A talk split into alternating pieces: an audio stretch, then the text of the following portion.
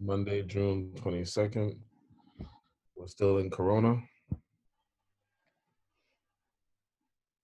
Well, Toronto is entering phase two of opening finally. So that means that like hair salons, barbershops, and stuff like that can open.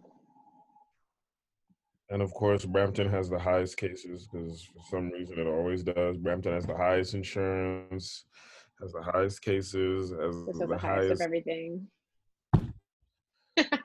I don't, I don't understand how one suburb can cause so much bullshit, but. Uh, how should I want to start this off? Actually, um, happy Juneteenth to our uh, Black American viewers.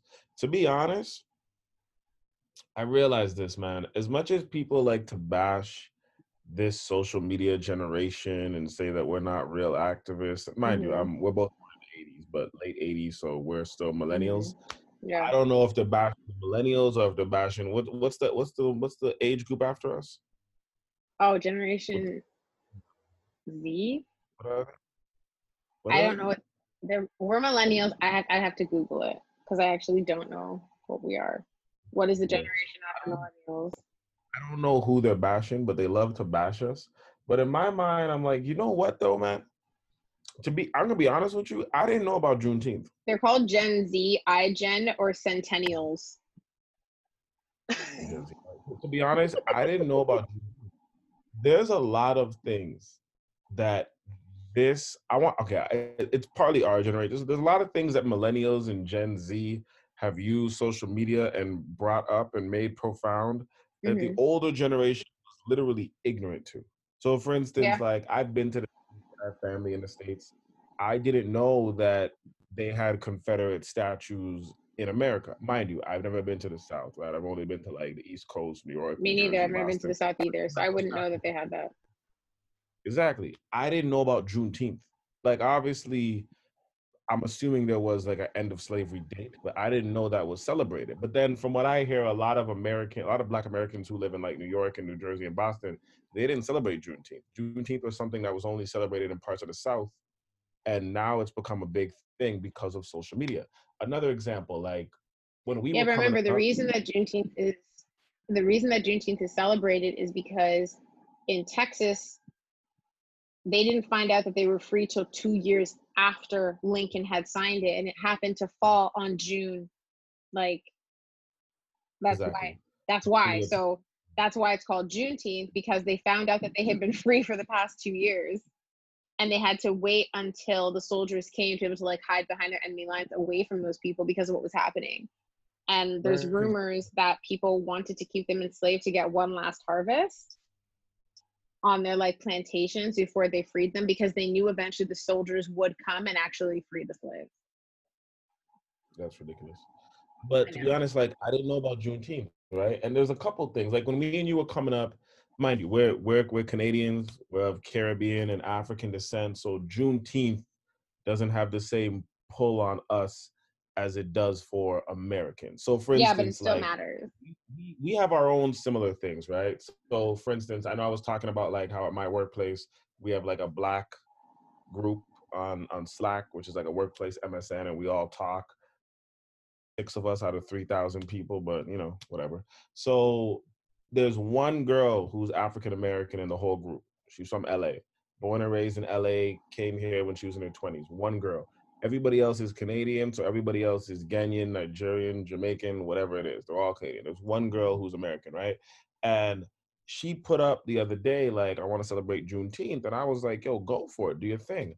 And then immediately, and black people, black people, we need to stop doing this to each other. Immediately, there was like black people within the group who came out and they were like started bashing Juneteenth about why are we celebrating slavery? Why is Black history always about slavery? It's not And, like, celebrating you- slavery, it's celebrating the end of slavery I know, for these know, people in Texas and in the. South who didn't know that they were free. But that's crap. That's I know, crap. I know. Okay, okay. I'm what, what they were bullshit. trying to say, what they were trying to say, is that like what they were trying to say is that like whenever Black history is brought up, it's Mhm. always brought up. It's always brought up to the epitome of white of, of black oppression due to white people. So whenever Right. black history is brought up, it's always brought up on the backs of white supremacy, right? And I understand where they're coming from. I see both sides of the argument. And the reason why, as I said, because America is the media and Black America are the tastemakers of the media.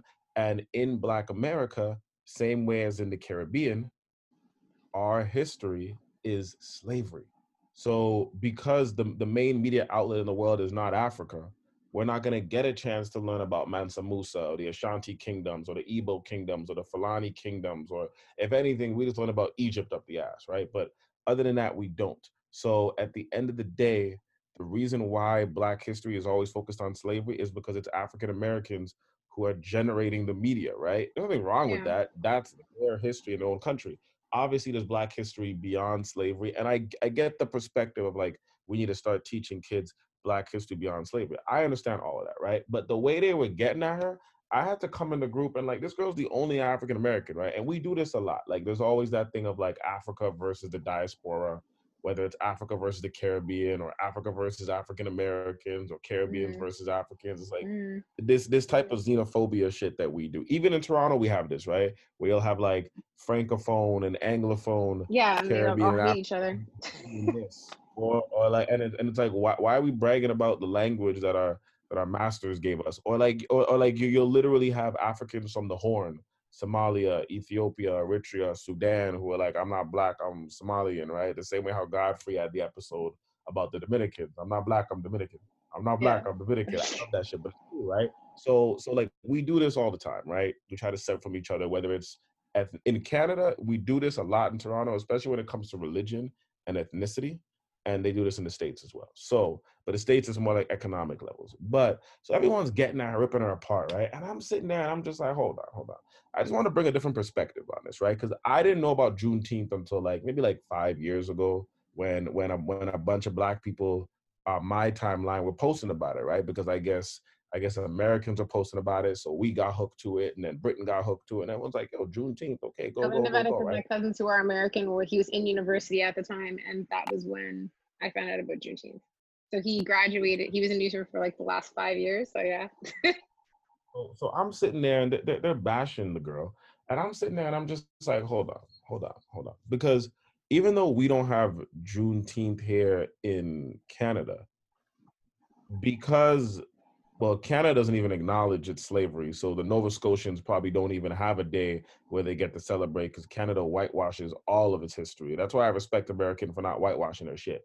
But I will say this in Toronto, in Toronto, we have something similar. So because we're all first generation, mm-hmm. we have Jamaica Independence Day, Ghana Independence Day, Trinidad Independence Day, Barbados Independence Day, St. Lucia Independence Day, Nigeria Independence Day, literally every single African and Caribbean country, with the exception of Haiti mm-hmm. and Ethiopia, we all have an Independence Day where if you go downtown for that weekend, there's going to be clubs, music, and events catered to your culture. Whether it's Jamaica, Barbados, whenever your Independence Day is, the majority yeah. of them seem in August and September. That seems to be the time when the French and British and Netherlands stop fucking with us. So it seems to be August, September for the majority of them. But we have it, right? So when I brought that up, because the girl who said it, she's Ghanaian. So I brought it up and I'm like, okay, what's the difference between Juneteenth and Ghana Independence Day? Quiet. Because Ghana, no Ghana Independence Day is you celebrating the end of colonialism in Ghana. Mm-hmm. The mm-hmm. same way Jamaica, Trinidad, Barbados Independence Day is us celebrating the end of slavery. The whole point of let me just state this, and then I had to state this too for the Caribbeans in the group. I'm like, the whole point of carnival or what we call here Caribana, the whole point of carnival, whether it's carnival, J'ouvert, mm-hmm. crop over in Barbados, the whole point of that is to celebrate the end of slavery.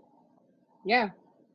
That's getting back your independence, being able to embrace your culture, be like there. That's the whole point.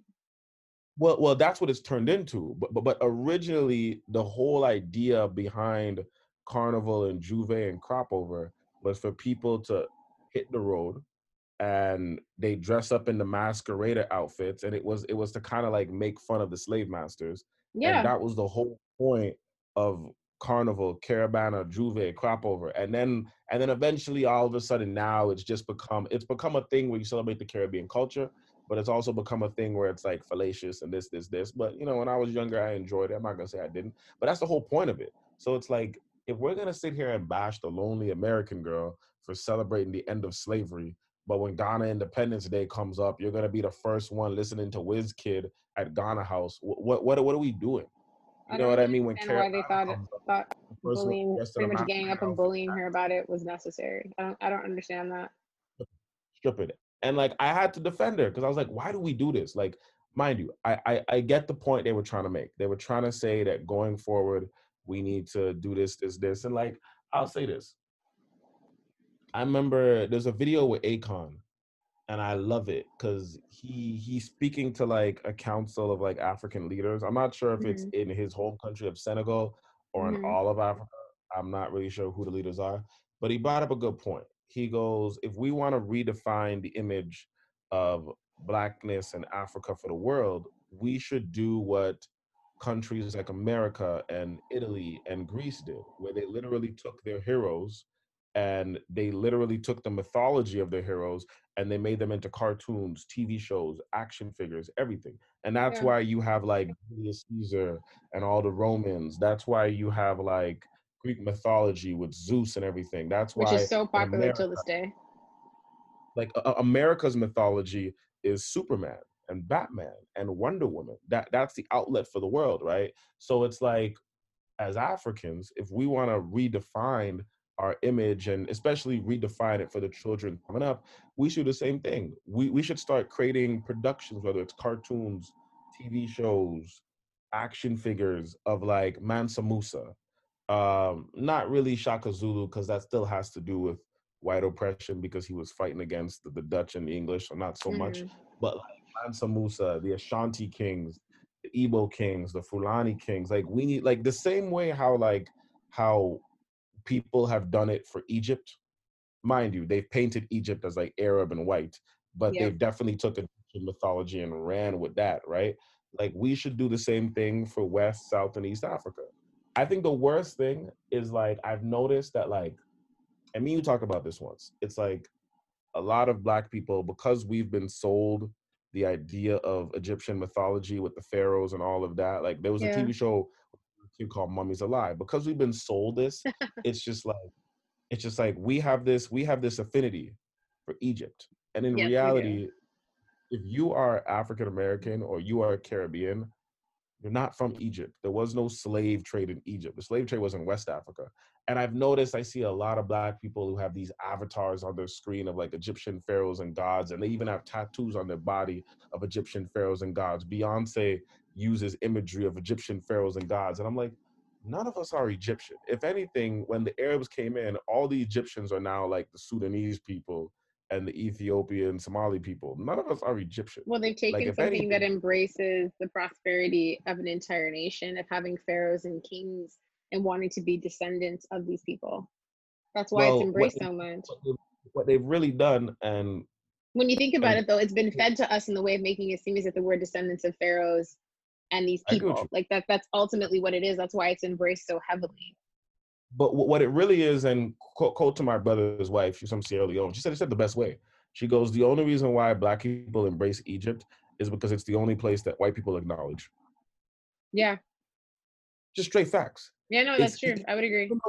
Most white people don't acknowledge it as being black because the Arab conquest happened, so they always try to paint the images of Egypt being white and Mhm. Arab, and then obviously Europeans went there and shot the nose and all that. But like the reason why we embrace Egypt so much is because it's the only place that white people acknowledge. So we feel like if we say we're Egyptian, there's a certain Mhm. status with that because white people acknowledge it. When in reality, none of us are Egyptian. Like I'll go on YouTube and I'll see these talking in videos about how we're Egyptians. I'm like, no, we're not, fam. Like all of us are West African. Every single one of us. So if, if anything, we should be getting tattoos. We should have imagery. We should have all of that of West African kings and queens, West African dynasties and kingdoms. None of this should be about Egypt. But we we ride Egypt's dick because white people acknowledge Egypt. And the joke is if you go to Egypt right now, they will treat you like a nigga. Egypt is full of Arabs who don't like black people. They will treat you like shit.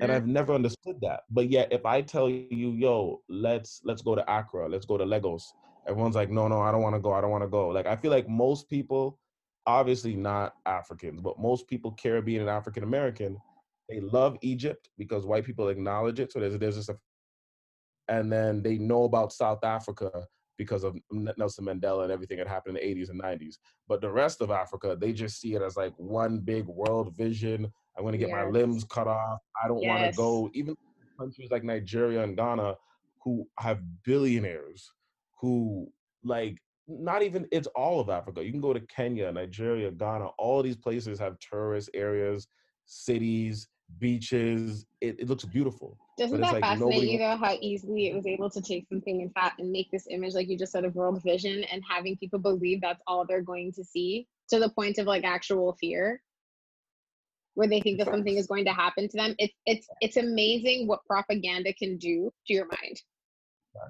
and it's just like and it's just like because because me and because me and you grew up in Canada and because I grew up in a Ghanaian neighborhood growing up, Mhm. like if you grew up in like Canada or London, it's like you grow you're growing up with Africans who are first generation just like you. So that ignorance it, it, it it's deaded early. But if you're growing up in like Alabama and you've never met anybody who wasn't white American or black American or, or Latino American, then your image of Africa is just and you're just like, yeah. I go to Egypt. You Yeah. go to Egypt and you realize the Egyptians are more racist than the white Americans. And you're just like, that that's why I never understand why we we ride Egypt's dicks. Like, okay, I understand why because we always want the Egyptian mythology to remain black as much as they try to make it white. I so I'm I'm not saying we shouldn't acknowledge that because that is our history. But Yeah. at the same time, Egypt is not the only place in the world that had pyramids. There's pyramids in Ethiopia, there's pyramids in Eritrea, there's pyramids in Sudan, there's pyramids in Somalia. The Egypt is problem not is the the most place. coveted, the most coveted pyramids, and the ones that are the most historically known and studied and made public are in Egypt. That's the downside That's because, because you don't learn everything. You don't. You literally only learn like a fraction of what you actually could know. But at the same time, Egypt is also not the only place that had kingdoms. There was kingdoms everywhere. There was the Mali kingdom, the Ashanti kingdom, the Akan kingdom, kingdoms everywhere. So it's just like this ignorance, right? And at the end of the day, like I hear what you're saying, but at the end of the day, it's like we can't keep waiting on other people to teach us. There's YouTube. Oh no, I'm not saying that. I'm just saying that everything that we've been fed to believe about Egypt, that's the reason why a lot of people are like, oh, but this is the only one that people talk about. That's what I'm saying. Propaganda of pushing something towards people will make you believe anything over time. Oh, That's I just how it works. Because That's like throughout our life, throughout our lifetime, we've had how many cartoons? That Mummies Alive cartoon. We had how Yeah. many movies? How many Hollywood productions? So it's just like Egypt, The right? same And- and retelling of every story the same way. And whenever we had any Hollywood productions outside of Black Panther that were based in Africa, they were always about the tragedies. Like there was Yes. Blood Diamond about what happened in Sierra Leone. There was obviously Hotel Rwanda about Rwanda. Now Mhm. Rwanda is one of like the top hundred nations in the world economically, right? But you don't know that, right? So it's like it's like it's the King of Scotland. You see what I'm trying to say? It's just it's just ignorance, right? But nah, I just wanted to say like, cause I, I had to G check her. I was like, and I see people online talking about oh, people who are not African American, obviously, who are black, talking about oh Juneteenth, why are we celebrating this? I'm like, bro, if you're not gonna if you're shitting on Juneteenth, I don't want to see you at crop over, carnival, J'ouvert. I don't want to see you talk about when, when it's when it's any of your Caribbean or African countries Independence Day because there's no difference between your Caribbean African country Independence Day and Juneteenth. You're We're so funny. That's actually true, but they don't see it that way. Like what's what's good? They don't see it that way.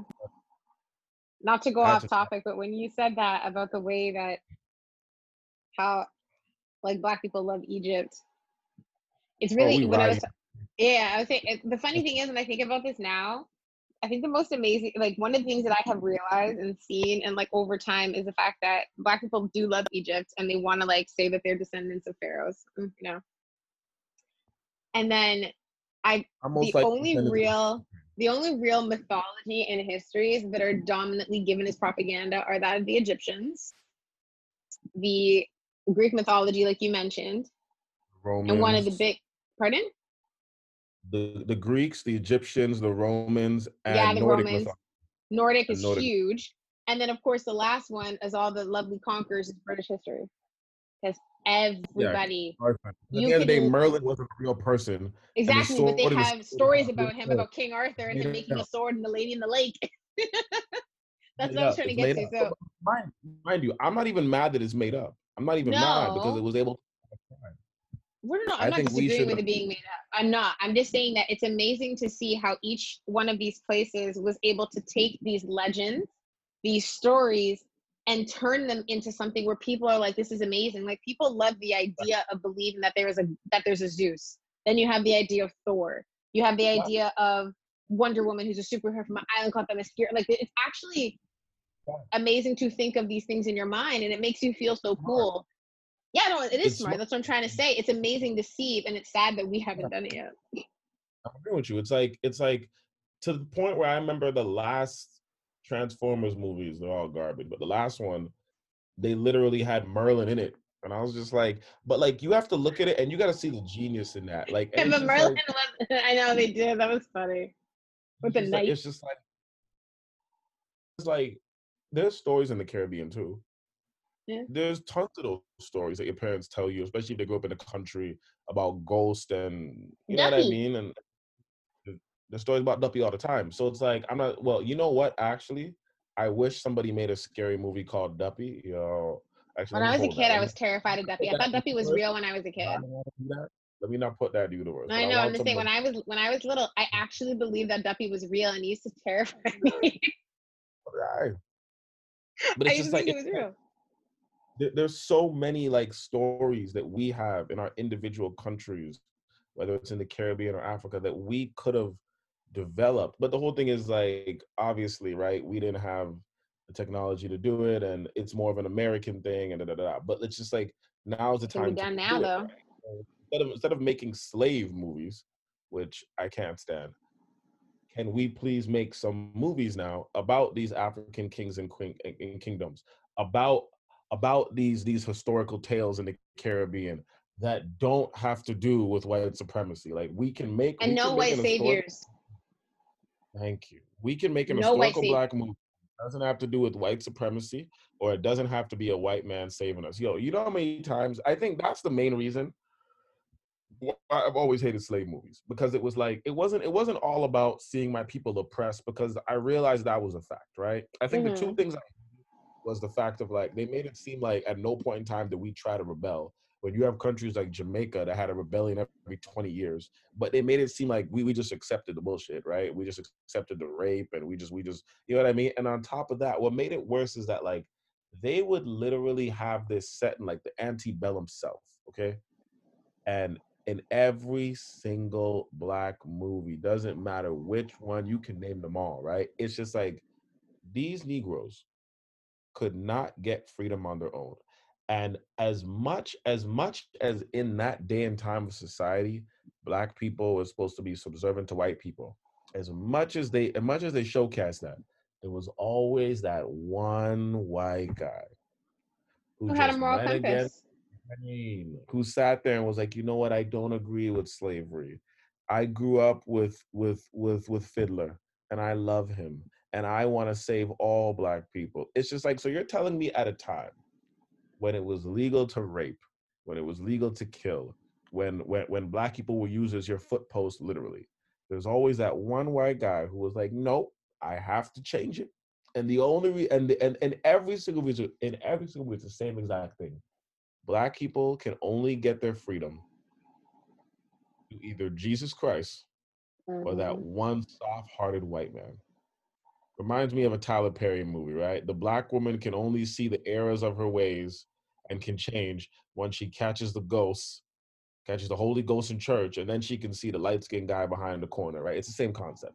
But it's just like I, that's the point that annoyed me because I was like, can we make a slave movie that's fucking honest? like like because i'm sitting there and i'm like yo when jews make movies about the holocaust they don't have one german guy who's just nice who helps the jews they literally put the nazis they show them as horrible as horrible as they were factual Yeah. that's the way as they should. literally show them as ignoring what's going on turning a blind eye to it, letting it all happen. And then they usually have a Jewish person like Anne Frank who helps, or they have a Jewish person who's more adventurous who comes in and helps. But they don't have no soft-hearted Nazi helping. But whenever whenever our movies are done, which are often not even done by us, to be honest, there is always like some soft-hearted white man that has like I think one of the ones I want to see Harriet, but I'm so afraid. Yeah, we never got to see that. I already know that there's gonna be some soft-hearted white person who helps, right? And mind you, and this is the thing I hate about like the whole Underground Railroad thing, and I know they kind of touched on it in the Book of Negroes because that was about the Scotians up here, but it's just like I'm tired of them making it seem like once these black people came to Canada, they were free. No, they were re-slaved. And Yeah. the joke is, going back what we were saying in the beginning, coming full circle now, I didn't even know that. This is the problem. The problem is like what I was saying. What I was saying. This is a, the way the whole conversation started off, right?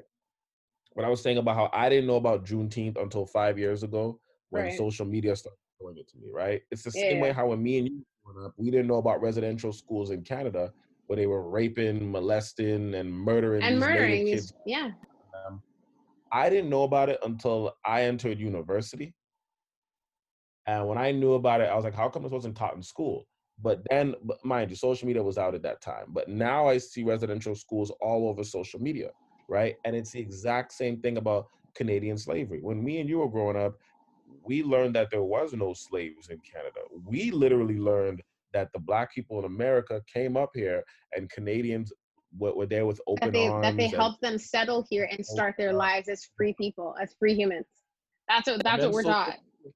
And then social media shows us the records that, like, no, Oakville, Burlington, Hamilton all had slavery. No, Nova Scotia, they re-slaved them and they burnt down their villages. So, like, as much as people hate on social media, this social media generation is a lot more educated than the other generation because the other Yeah. generation, it's the news effect, right?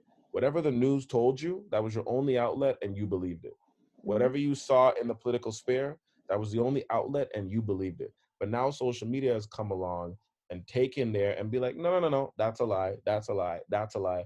And now you have people being able to debunk these things. But back in the day when our parents were coming up, if the media told you that this black man just hang himself by the tree, you believed it. But now we got social media being like, no, actually these people hung him. You see what I'm trying to say? Like, and yeah, and you also find say- out that the KKK almost uh, had a was having a foothold here and was starting to branch out here. A lot of Oh, people like to I- believe the KKK, huh? No, I know, but say I a lot knew- of people. I don't live too far from Georgetown. I know, I'm saying, but a lot of people like to believe the KKK never came to Canada, and I said that's highly that's not possible. They must have, even if they Google- never got a strong search- enough hold. They're still here. No, I Google know. Georgetown. That's not what I mean. I'm saying that people have genuinely thought that the KKK never mm-hmm. got here. What they don't realize is is that they have been here. They are still here. They're just quiet right now. Straight. Like literally, we, we have a city here called Georgetown. It's right outside Brampton. Brampton is like the the blackest middle class suburb in all of Canada next to Ajax, right? And a high population of black people. And right above Brampton is Georgetown. Georgetown is this small ass city. It looks like they're stuck in the 1800s. It's the only city in the whole entire GTA that does not have a bus system. Every time Georgetown votes every year to not have a bus system because they don't want immigrants coming into their city, like the ignorance of that. Every other city around Georgetown and in and around the GTA has an active bus system. Georgetown don't got it. All they have is a go bus that runs through there to go to Guelph University. They refuse it every year because they don't want immigrants. There's if you Google Georgetown, every single year there's cases of immigrants moving into Georgetown and being harassed, having nigger spray painted on their houses and moving out. And Yeah. this this is 2020, and this city is literally like it's like having a KKK hold right outside Harlem. Like That's that's, really literally what reference. it is. Brampton's like the blackest suburb, and then right outside of it, Georgetown. Crazy shit. Crazy shit. But yeah, man. that was that was my point. I just wanted to get that off my chest. I'm not gonna lie. It's I just- you. Yeah, it was bothering me, man. I like, uh, and sometimes I want to stick up for my Black Americans, man. It was really bothering me. I was like, yo, shut up, hush your mouth. So I wanted to get off my chest. The other thing I wanted to get off my chest before we get into anything beautiful. Okay. Father's Day was yesterday. As I said, today is the uh 22nd. Father's Day was yesterday. Um, take a drink if I go for this, because I say this every year. Oh God. Oh wait, I actually I know what you're gonna say. I know what you're gonna say. So my regular yearly announcement. I wish we did this episode yesterday, but we couldn't do it because it was Father's Day. My nephew came over, you know, whatever, whatever. But I'll say this, um, ladies, Oh, you're gonna get so much hate. Yeah. I don't do that. ladies. When Father's Day comes around, okay, I just have one request. I know, I know, I get it, I get it. Niggas ain't shit, men ain't shit. I know, I know. Your daddy wasn't shit, or your daddy was shit, but your mama told you he wasn't shit because of her own ignorance. Either case, okay? I know. Men are horrible, men ain't shit. We just good to make babies, or for some of you, we just good for the money in our pocket to take care of y'all. But as a as a gender, we ain't shit. I'm aware. I'm aware there's ain't shit men. I'm not justifying anything for non ain't shit men. I don't even like patriarchy. But can we have one day, one day of the year where there's no man bashing? 24 hours. I'm not asking 365 days. That makes sense. I'm just asking one day.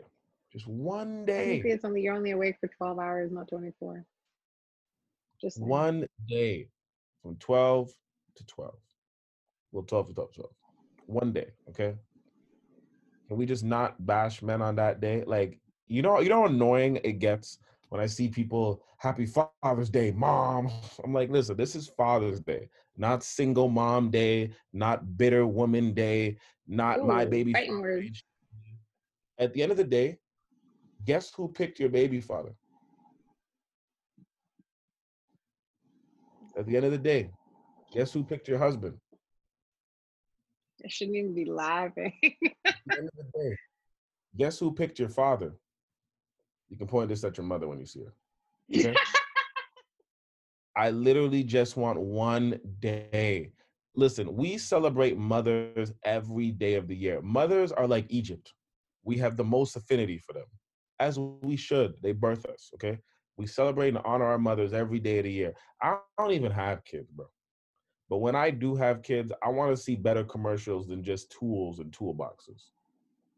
When I have kids, Are I want my Father's family Day commercials? I don't even know. I don't toolboxes that notice. look at people. See, When I I don't have notice them. Thank, thank you. You proved my point. When I have kids, I would like to see the restaurants full, like the way they are on Mother's Day. And I don't want to be instructed to go out and barbecue for my fucking family. It's my day. Why am I going out on Father's Day and barbecuing for you? Take my ass to dinner, wine and dine me, bring me home, and throw me some. Y'all get it Mother's Day, y'all get it Valentine's Day, y'all even get it on the anniversary. Valentine's Day and the anniversary is solely about women. Actually, in the States, I learned this from an American girl. In the States, they have like a male version of Valentine's Day. You need to implement that shit here. I forget what it's called, but somebody will put it in the comments. But I'm asking one day, bro. Just if you if you truly hate men and you hate your baby father and you don't want to take any responsibility for your part in anything, it's it's all everybody else's fault. Fine, but just stay off social media for one day, bro. Just just just don't go on it, okay? Can I ask something? I'm tired. I'm tired of seeing pictures of single mothers with their kids and being like, "Happy Father's Day." I'm like, "Oh, shut up! Give it one day of respect." Listen, at 12 a.m., you can go back to cursing men again. I know it's hard. Just wait. When when, when it gets to 11:59 and you grinding your teeth, just wait. Wait 59 more seconds. Just just give it a little bit and you can go right back to cursing again. I have no issue with that. Just give men one day of respect. There are good fathers, there are bad fathers, but just give men one day respect. The same way there are good mm-hmm. mothers and there are bad mothers, but we give them infinity every single day, right? Just give men one day. All I ask is one day of respect. That's all I'm saying, bro. I'm gonna repeat this every year. Every single year on Facebook, I put up a status, and people like it, and people DM me and tell me to go to hell and die, and I say, all right, that's cool. I, I just want. You get hate day. messages today? Oh, facts, facts. And this is Facebook, so I know these people. Can I ask one thing? Why does there need to be a male version of Valentine's Day? Like, I hmm. okay. So let me l- l- Valentine's let's put this out there for any like for any one of you who have never listened to to us or new to Awkward and Black. I don't understand why everything only has to be for the woman. Like I like to give gifts. Like you, you can ask my boyfriend, he's he's right on the screen. He knows that. like he knows that. I don't understand why you all of a sudden have to have a separate Valentine's Day for men. It should happen think- on the same day. I think it's a social thing. I think. um and it's stupid though. You shouldn't think have what have a is. separate holiday just to celebrate a man on Valentine's Day or to celebrate your man for Christmas or some other bullshit. That's nonsense. Like I don't I don't understand that. I'm gonna be honest. Like, I can only think of you and maybe another girl that I know, who my relationship with you guys was Mhm. equal. Most women I know, hmm as much as women hate men who think they're God's gift to man, which is there's a few men like that. I won't lie, but like nine percent of women think they're God's gift. Did I say that right? As much as women hate men who think they're God's gift to women, yes, and there's a Yeah, few men yeah, like that. But ninety percent of women think they're God's gift to men. Like ninety percent of women think that the relationship is literally about pleasing them. Everything is about them. Like, is relationship is factual about both people being happy and both I- people being pleased. I've literally been in relationships when I was younger where it's like Valentine's Day is about her, anniversary is about her, Christmas is about her. Then when it comes to your birthday, she don't even give you a gift. Give you the same pussy you've been used to getting, but she put it in a hotel and she put a bow on it. Same pussy you've been used to getting 24 7, but she just put in a hotel and it's like, yo, where's my gift? I'm giving you dick and a gift mind you, as you get older, though, as you get older, a lot of women do tend to like it changes. I will say that. Like when I started to get into my mid 20s, I noticed this mentality started to change a little bit and it wasn't so prevalent and it was in my early 20s. Yeah. But even in relationships, right? Like we talk about this all the time. I literally know women who went to school just just to get a man. You know what I mean? Like my doctor is a doctor. No, your doctor has a doctorate. Don't practice, right? I literally know women who literally get temp jobs to just find a man with money and then sit at home, cook food, and fuck a nigga. Like it just it is what it is, right? That's so it's like to me. I think that's weird. the idea of a relationship i think me and you are different but the idea of a relationship in the main sphere is Mhm. really about a woman it's about like you know happy happy Yeah. life happy wife happy wife happy home like the idea is about Yeah. pleasing the woman. no one gives a shit about you you just go out there you make the money and you know what i mean so it's that that that, that get it, I think idea hasn't changed it hasn't changed So but i just want one thing I want to go back man. for a second, back to our conversation slavery, because I had a question for you when we were talking about it. So you know how you were talking about the fact of, you know, wanting to teach young black children not just about slavery. Did you hear what Kerry Washington said that she's going to teach her kids? what did Kerry Washington say? With that face is so rude. I know she acts with her teeth. It's not her fault. Stop. So she apparently said that she is not going to be raising her children by starting them off about knowing about slavery. I respect that. And she's going to be educating them about like their history, yes, but she's not going to start off with the fact of them being enslaved and like disenfranchised. She's going to start with like more prosperous things and I guess Doesn't bring wanna- it backwards. I respect that. She doesn't want to create an inferiority complex in her Yeah. children. I respect. So my question, so my question to you, because you you brought it up first, is like, how do- how do you feel about that? Like the, I still think it's important for kids to know, but I also don't want it to be the first thing that they learn because it always. I sometimes think that it makes kids feel as if they're always inferior.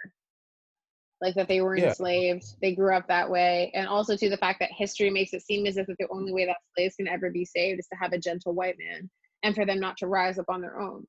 So it's like, so really, my question truly is, you know, I think that there's power in knowing that slaves didn't just sit there and take it because we're taught that, especially here. and we're taught that the only way to be saved is by a white savior. But I also think it'd be amazing to go back historically and actually teach your children, especially, you know, because she's African American, being able to tell them about history of like the continent of Africa. I don't know if her husband is African American. I don't know. Um, but to learn about that first and then tell them, you know what, then this happened with the slave trade. But like let them know about the prosperity and the, like the, like these amazing things first. How do you feel about that? Like being done in reverse? I definitely think it's a good idea. Let me just create some context here. So, I think the world is going to teach your kids about slavery anyways. So, I Mhm. think you should be the one to teach your kids about the good parts of your culture. But again, you have to educate yourself on that culture. Like Right. when me and you were growing, when me and you were growing up, it's like all the Muslim kids on the weekend used to go to a Muslim school. A lot of Yeah. a lot of the Asian kids, depending on what country they were from, would go to an Asian school, right? So it's like you can't wait on the school system to teach your kids because all they're going to teach your kids about is slavery. You have Mhm. to teach your kids about your own culture. That's that's your that's your job. It's your job. Because the school system going to teach them about slavery. So you can't you can't be begging the school system to implement courses on African history because they're not going to do that, right? The, the, the, they've already they've already tried to whitewash the fact that slavery didn't even happen. So let's be real about it. But I will say this: um, I respect Kerry Washington for that. But going back to what you said, Kerry Washington is also in a position where she's able to do that. Kerry Mhm. Washington's dad is Nigerian. Oh, shout she is. See, I wasn't sure. I wasn't sure where he was from, to be honest. Nigerian, yeah, yeah. He's, he's a Nigerian businessman. Oh, Shout out okay. to my Niger- Niger boy. So he's able to actually do that because he's Nigerian. So he's coming straight from Nigeria, born and raised in Nigeria. He's a Nigerian businessman, I believe, and he has a business over here too. I'm not really sure, but he's born and I raised have in no Nigeria. idea. So, so if you're born and raised in Nigeria, obviously you learn about Britain because that was your colonizer. But at the same time, Nigeria is an interesting country. When Nigeria was done with British colonization, they basically took over the government and made it so that 60% of all the companies have to be owned by Nigerians. Mm. So n- a lot That's of other countries in Africa do that. So you'll go to other African countries and all of their businesses are still owned by France or all of their businesses are still owned by whoever colonized them and the people there are suffering because they don't own their own businesses the reason why nigeria is so rich and wealthy to this day is Mhm. because they demanded that 60% of all companies in nigeria including the oil industry have to be owned and operated by nigerians which is why the richest woman in the world is that woman that owns the oil reserve in nigeria right so I didn't know that that's sixty why- percent was actually allotted. That's amazing. Okay, so on top of that, Nigeria, out of all the African countries that I've ever like met people from, Yeah. Nigerians are the most proud. Like Nigerians are literally the Jamaicans of Africa. They're the most proud. And I mean that in a good way. So it's just like Nigerians take a lot of pride in their country, whether they're Igbo or whether they're, it doesn't matter what they are, wh- wh- whether they're Yoruba, they're very, very proud people. So at the end of the day, I'm pretty sure he was taught his own culture. Oh, well, he grew up in his own culture, but I'm pretty sure he was taught his own history, is what I'm trying to say. Yeah. So her having a Nigerian husband, he's able to teach the kids African history because he's African. So she has an advantage to do that. But going apart from that, I agree with what she says. I agree with her sentiment. I think we should all do that. The one of the things I always say to you is that before every black person has kids, we should unlearn. Yes. Before we even think about having kids, we need to unlearn, unlearn light skin, dark skin, and shadism, unlearn good hair, bad hair, unlearn this inferiority complex to white people, unlearn all of these things that have been passed down. I've seen black people try to straighten their kids' noses when they're younger. I've seen black people tell their kids don't go out in the sun too long. We need to unlearn all of these things, right? Now, the fact that this guy is Nigerian, he doesn't have to unlearn nothing. I'm pretty sure there is some British ideals that are in the Nigerian culture naturally. I'm not saying there's not, but it's not as bad as if you're Caribbean or African American and you've been through uh, hundreds of years of slavery. it's a Yeah. little different. You And also too, he still like- has a where, like, foothold on his history because it was verbally passed down, and then he knows it as well. So he has like he has like that also that he can hold on to. it was That verbally passed down and it was written, right? Well, like, well, like, Yeah. if you're Caribbean, But you have that to hold Af- on to because it's yours. I get that. well, if you're Caribbean or if you're African American, your Mhm. history was leaded with slavery. Me and you both don't know our last names. The only the only the only difference between us and Americans is the boat drop off, right? So it's like, Yeah. I get what she is saying, and I agree with her wholeheartedly. But she also has she also has the utmost advantage to do that, right?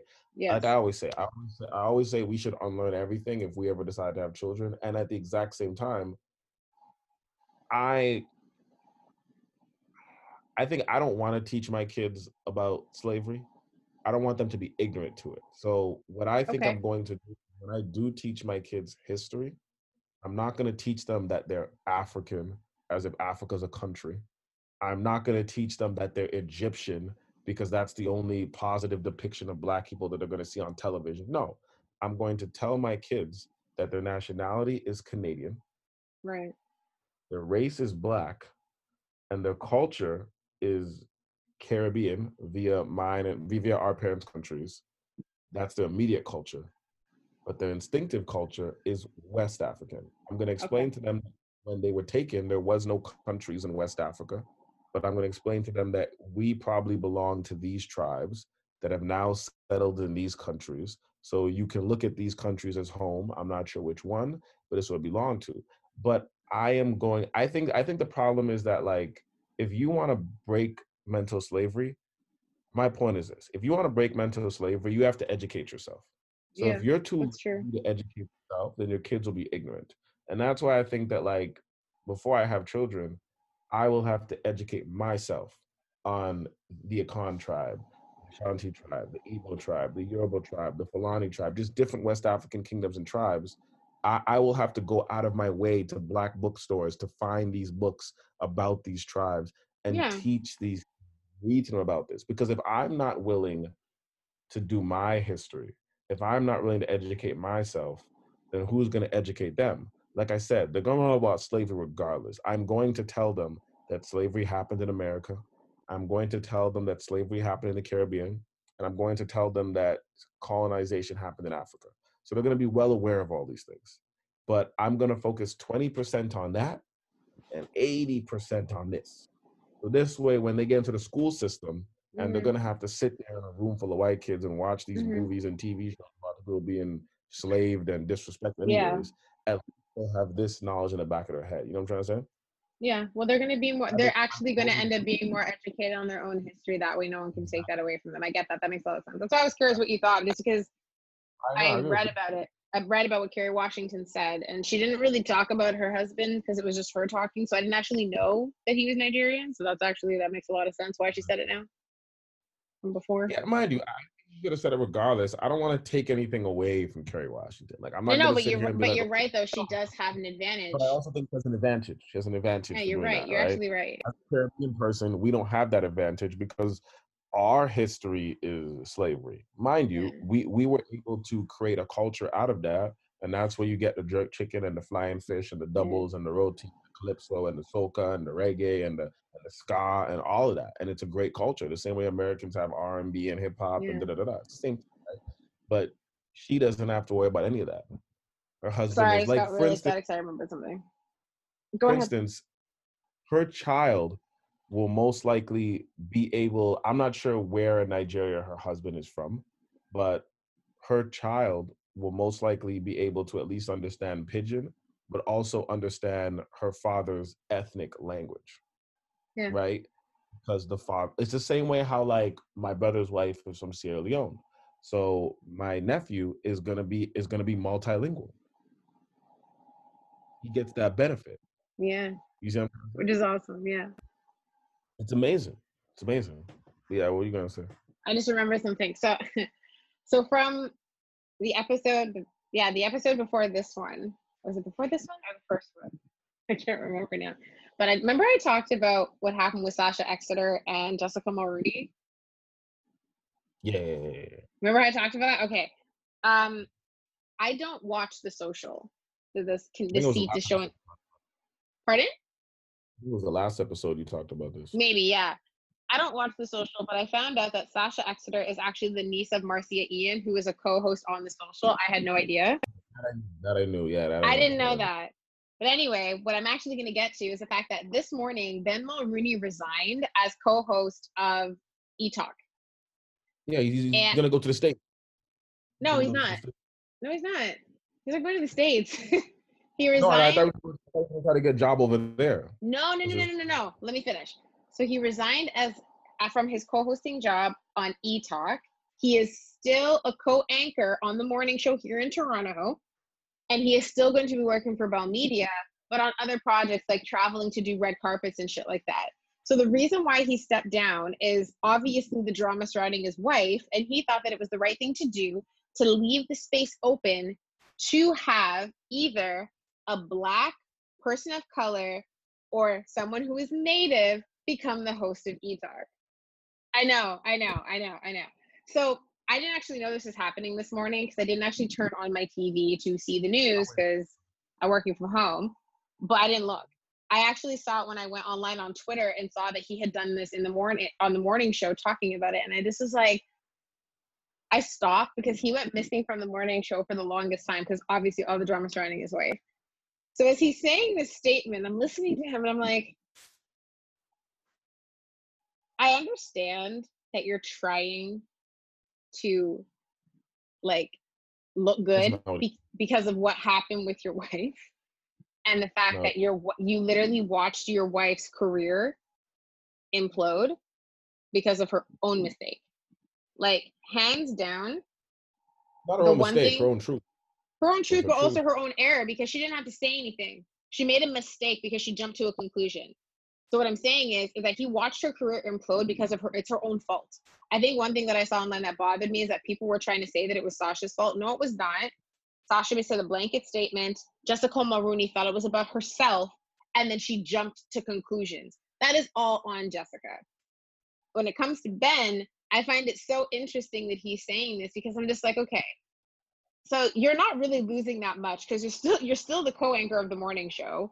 You still mm-hmm. work for Bell Media and you're still going to be doing red carpets and as he said other projects. So he's still not really losing. Giving up one job to be able to have it be filled by either a person who is black a person of color or someone who is mm-hmm. native or whatever it is i don't really think is going to do anything. Like when i saw that i was actually surprised because i didn't think that he'd want to give up his job but i i understand that it's like a publicity move you want to know what I think about this? I don't shit? think it's. I don't think it's actually. I don't know. I don't actually find it that genuine. I mean, come on, like you're not really losing much. You still have like 15 other jobs, and you give up one because your wife decided to be a fool. Like, not just be a fool, but she decided to say her ignorance and then act foolish afterwards and be like, "It's not my fault. It's it's Sasha's. I didn't mean to do this. I'm so sorry. I'm gonna lend my platform to black people so they can talk on it. Why do I need to talk on a white person's platform? I have a mouth." This is exactly what I think about this. First of all, she didn't make a mistake. She told her truth. It's the same way how when we say a black person was killed, no, they were murdered by the police. She told the reason I said it was a mistake is because she sees it as a mistake, though. She's like, "Oh my no, bad." Yeah, th- that's the narrative she wants to pull. Yeah, my that's what I'm trying to say. She made a mistake because he's saying that. Oh, what's the truth? I'll say this: from what you just told me, I'm looking at it completely different. She's trying to pull a Wendy Williams. Hear what I'm saying now? I think they're being fake. That's what I think. No, no, no. Hear what I'm saying now. I'm looking. I'm looking at the standpoint. Right? yeah. From the inside. Hear what I'm saying now. Okay. E eTalk in Canada, everybody who's not Canadian, is essentially our version of Entertainment Tonight. We do have okay? an ET Canada. I know we do, but I'm just saying it's our version of Entertainment Tonight, right? Yeah. So what I mean by that is eTalk is a show where Bill Mulrooney and a bunch of other people will come on and just talk about celebrities, talk about their lives, who's cheating on who, who's doing this, yeah. who's salacious, who's doing this, right? So the reason why I say it's Wendy Williams, because remember when Wendy Williams, everybody found out that her man was cheating on her and he was walking mm-hmm. around with the mission on mm-hmm. vacation, Wendy Williams didn't want to address it on her show, and then she took a whole year and then she started addressing it on the show. Mm-hmm. Okay, this is what it is. How is Bill Mulrooney Ben. going. Sorry, Ben. Sorry, sorry. I don't watch. I don't. I don't watch the gossip shit. So how is Ben Mulrooney going to be on a show that's about celebrity gossip? I'm going with this, Mhm. and not address and not address his wife, who is a celebrity, and her gossip. His wife is not a celebrity. She's just a rich white girl who was able to get ahead because She's a celebrity in Canada. She Whatever. is. Let's just be honest about it. She is. She was on a show. She's known. She's a local celebrity in Canada. They're both celebrities in Canada. Let's just keep it real, right? The point is, how are you going to be on a show that is about talking shit about celebrities, and you are not bringing up your wife? Well, no one would. No one's gonna this shit on their own wife. I'm saying it's literally Wendy Williams. Or another example, it's like E Talk. E Talk is like the Canadian version of um, what's that show? What, like that's E all about- News? no, what's that show that's all about celebrities in America? and E they, um, News. no, not E News, man. The more fallacious one. I have no where all idea the then. people are just in the studio, and all they do is talk shit about celebrities. They're just in the studio. Oh my god. Th- that guy is he roasted Kanye West uh when Kanye West talked about um slavery was just a choice. I don't know who roasted him. The show is literally named after like the district in LA. I can't remember what it's called right now, but it's gonna come to me eventually. But we you know the show. It's like the biggest show in the past five years. Why is my About- Hollywood Reporter? No, no, you're thinking you gotta think lower grade. It's a lower grade. Lower grade. It's the biggest, it's the biggest show in the world when it comes to distant celebrities. It's the biggest show in the world. It's the biggest show, the biggest. You got to think lower grade. Thinking too high class. The the black guy who called out Kanye West for saying slavery was a choice was on the show.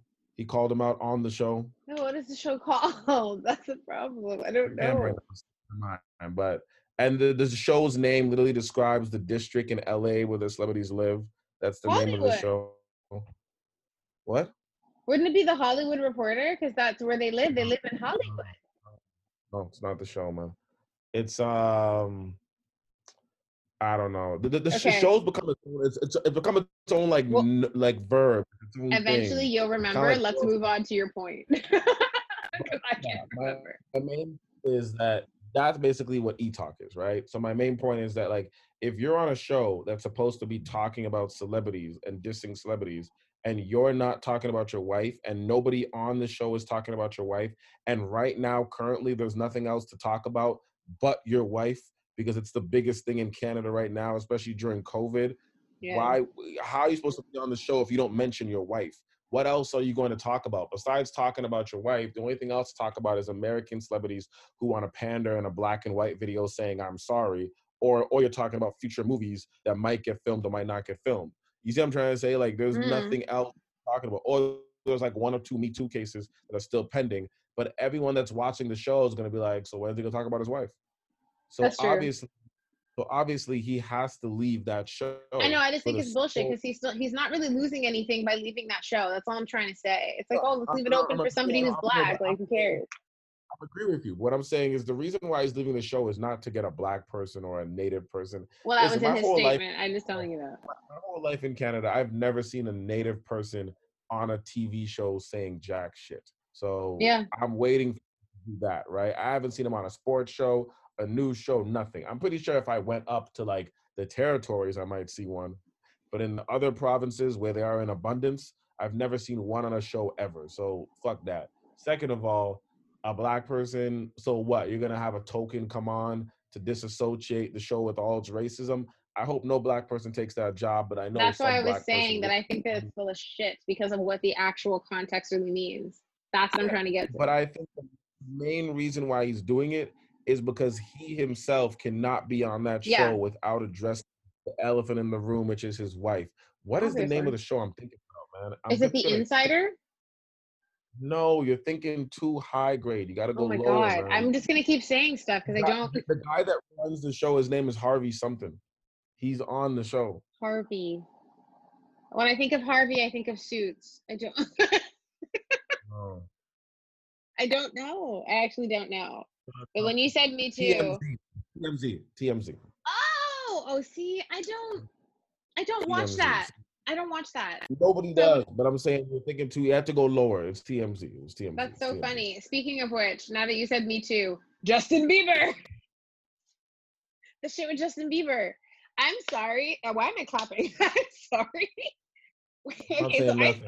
Whatever I say, it's gonna be bad. So I'm gonna let you talk. no, no. I'm just okay. Okay, so I heard about this not even from being on the news. I actually saw it on Twitter, and I read the entire like thread of like topics that were trending in Canada, and Justin Bieber was one of them. And it says like rape allegations, and I'm like, the hell?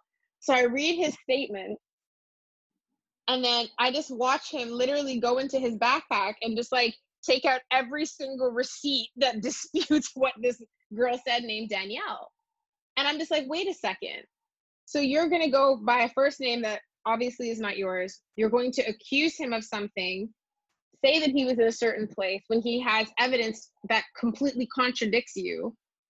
And then now it's like there are some people, there are some women who are actually giving her support saying, Oh, I believe Danielle. But it's like, yeah, but this is factually incorrect because he has proof and also photos that show him being somewhere completely different. the manager of the hotel said that he wasn't even at the hotel in that month or within a three month span of that month. And then also the follow also the follow up to that is that he had the receipt that proved that he was at Airbnb when he was still dating Selena Gomez. He had done a surprise performance which was captured, so he was there. And then the moments leading after that, he was seen with Selena, and then they went back to their Airbnb. He was never at the Four Seasons. Listen, man, I've I've, I just I've laughed said because he literally just like was like, "Hold on, let me go into my let me go into my wallet here." False. This is this is everything here. Everything you're saying is false. I've and said this a few and literally it died off. Like I haven't heard anything since because of what he did. I've, I've said this a few times, man. Like Give him credit. Yeah. the problem is, and I say this all the time, man. People will ruin a good thing. So Yes. me, I'm glad Me Too is out. Me Too is to protect women who have been raped, sexually assaulted, or women who have been taken advantage of, right? Especially in the workplace. And I agree, Me Too should be there. The problem is, is that there will always be people who want to take advantage of something that is righteous. Yes, This and they will woman- manipulate the situation to make it into their advantage to try and get ahead to get money. That's the whole point. This woman said that Justin Bieber took her after a show, made out with her, took her in the hotel, took her to the room, made out with her, but then she didn't want to have sex. And then Well, she she said, said that he, she, she said that he took her to the bathroom and like forcibly. Yeah. Yes, and then and then she told Justin that she was a Christian girl, was waiting till marriage. Then the receipts came out, and the owner of the hotel is like, "No, Justin, Justin didn't even stay here that month." And then there's videos of Justin doing a, performance somewhere else, and then he's with Selena Gomez in an And this- Airbnb, right? Exactly in these And- photos. so th- th- this is the thing right and then the problem is is that women like this or people like this will ruin the movement. And then all and then and then you have men on the other side who are like see see it's all bullshit. It's all bullshit. Because they literally That's it's the ha- same that's way what will happen though. it's the same way how black people will talk about police brutality and their oppression and then you get mm-hmm. Candace Owens or Terry Crews and then every white person's like you see they agree. They agree. There's our token right? Both it's the of them are exact same. So all you need is a woman like this to do some dumb shit, and then you have a bunch of men on the other side who are just like, you see, the women are all liars, men aren't doing nothing. When in reality, this stuff does happen, right? Yeah. But that's what it is, right? Like there's individual situations that I've heard where I'm just like, how does that even? But then again, as a man, I'm not gonna comment on this show about it. You ain't gonna catch me up in that. But I will say that at the end of the day, when you the problem is that the movement is good-hearted but you're always going to get people who are going to see a come up and they're Mhm. going to exploit exploit whatever they have to do for the come up and that's exactly what's happening here right and I- it's just like i'm glad justin had the receipts because if he didn't we would all be like cancel justin bieber thank god But he has also handled it. He actually handled it really, really well from the statements that were released. Everything was like super concise, and it wasn't like he was being frantic or anything like that. It was actually like, no, no, I know that I didn't do this, so I'm going to prove it. But to your point about me too, I think that I think my problem with I'm happy that the Me Too movement exists to be able to expose people who have been able to hurt women, especially who are working in the industry, and manipulate them and stunt their careers and pretty much silence them so they can't do anything. I understand why this movement exists. The only downside is what this girl has done because when stories like this come out, it discredits the Me Too movement. And then all of a sudden people are like, well, you can't trust anybody. And then all these women who actually are telling the truth out of like let's if you want to create a ratio for five women who tell the truth you have one who lies and you're just like what like and that one who lies is always the loudest because it takes away from everything it's always been like that like i remember when Bill i know Cosby, i'm agreeing with you is what i'm saying i'm literally on record for saying that i honestly think that out of the like what was it like 30 women that accused bill cosby bill cosby's definitely a rapist like this been going on for years right and the sad thing is, he didn't even have to do it. He was Bill Cosby. It's like I think Bill Cosby had a fetish for like sleeping with dead women or something, whatever. He liked them to be like, so, eh, like it seems like he liked them to be unconscious, which exactly. is but, but at the end of the day, at the end of the day, if you have 30 women, and I said this before, I honestly think that like 60% of them were actually done up by Bill Cosby. But the rest of the 40 are just trying to get a money grab, right? And it's just like that's what it is. Like it's like, yo, R. Kelly was on video for raping younger girls. R. Kelly married Aaliyah. R. Kelly did all this stuff. And but then at the end of it, I don't know if you heard about this, there was still like two women who accused R. Kelly. R. Kelly's never actually met in real life. Mind you, and the joke is you don't even have to do that. R. Kelly is already going to jail.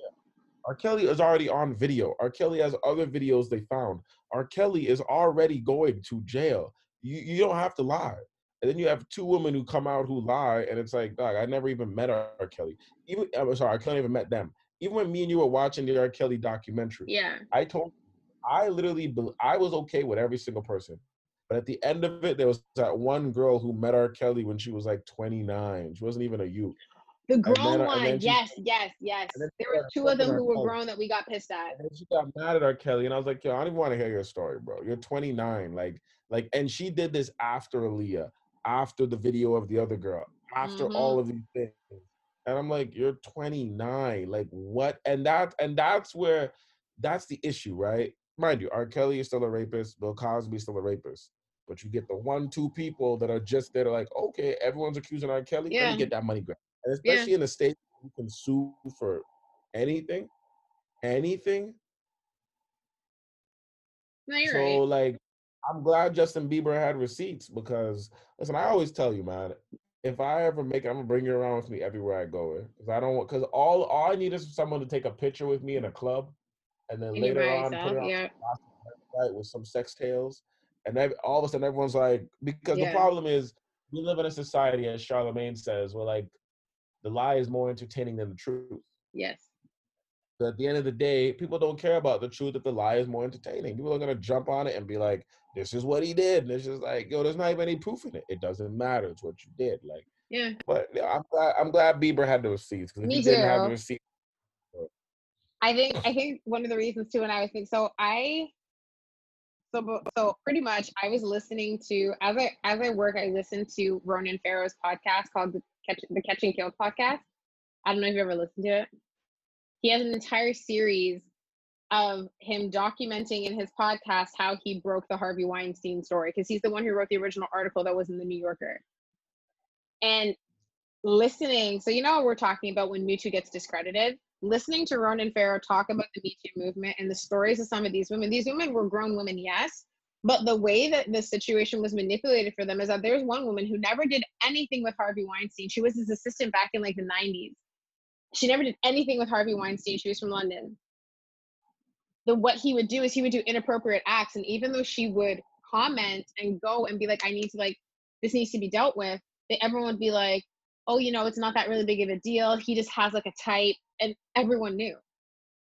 And the way that he would silence these women is he would literally end their career. So in this one, there's this one episode that I listened to, and I think it was like episode like three or four, and the assistant that was from the UK, she went after Harvey Weinstein. She did with another woman because of what of, of his sexual advances, everything. The way that he kept them silent is he had them sign an NDA, and instead, because they couldn't get to court because he had too much money and they had none. How are you going to fight a man who's a juggernaut? Like, you, like you don't have the funds. So he pretty much paid them, signed the NDA, and guess what happened to her? She couldn't get any work. He made sure that she was blacklisted. So then you end up finding out that the way that he was able to, main, to maintain control over some of these women was this is like years later after the NDA was signed and she was paid out. He would rehire them. Think about that for a second. You have a man sexually harass you and assault you because he did try. She used to wear two pairs of tights and he would try and rip her tights off. And like apparently Harvey Weinstein was like a big guy. When I see him now, I see this frail old man. But apparently back then in the 90s, he was like a big guy. So trying to fight him was impossible if you're this little tiny petite person, like you couldn't get away. The idea of having to wear like two sets of hmm? He also had a little tiny dick, like a micro penis. I know what I'm saying is the idea of having to do that and like this man sexually harasses you, assaults you, you go after him, and apparently he's so accustomed to he's so accustomed to being able to do this whenever he wants that he makes sure that you sign an NDA that if you do anything, you pretty much have to pay back that sum plus interest. Then he makes sure that you never work in entertainment again. And then when you're like struggling to look for work, he looks at you and goes, Come work for me again. Because the only way you're going to get back in is if you come work for my company. And like an idiot, you take the job because you need to work. And then he keeps a sense of control over you. That's fucked. You know what I mean? Weinstein petty as shit. No, no. What I'm saying is, what the Me Too att- like he's fifty cent petty. Yeah, I'm just saying the Me Too tied to what he did and what Bill Cosby did. That shit makes sense, except for the people who willingly did it, knowing that like. I here's my thing. I don't think that you, the women who willingly did what they did, and then got upset and complained. The only reason that I have an issue with is because they were they were aware of what was happening. I'm being serious. I feel bad that they feel as if I, I can't say anything. So I'm no, I know. You go Here's yeah, no. What I'm saying is, is that I feel terrible that these women felt as if that the only option that they had was to sleep with this man or lose their whole career because of all his money.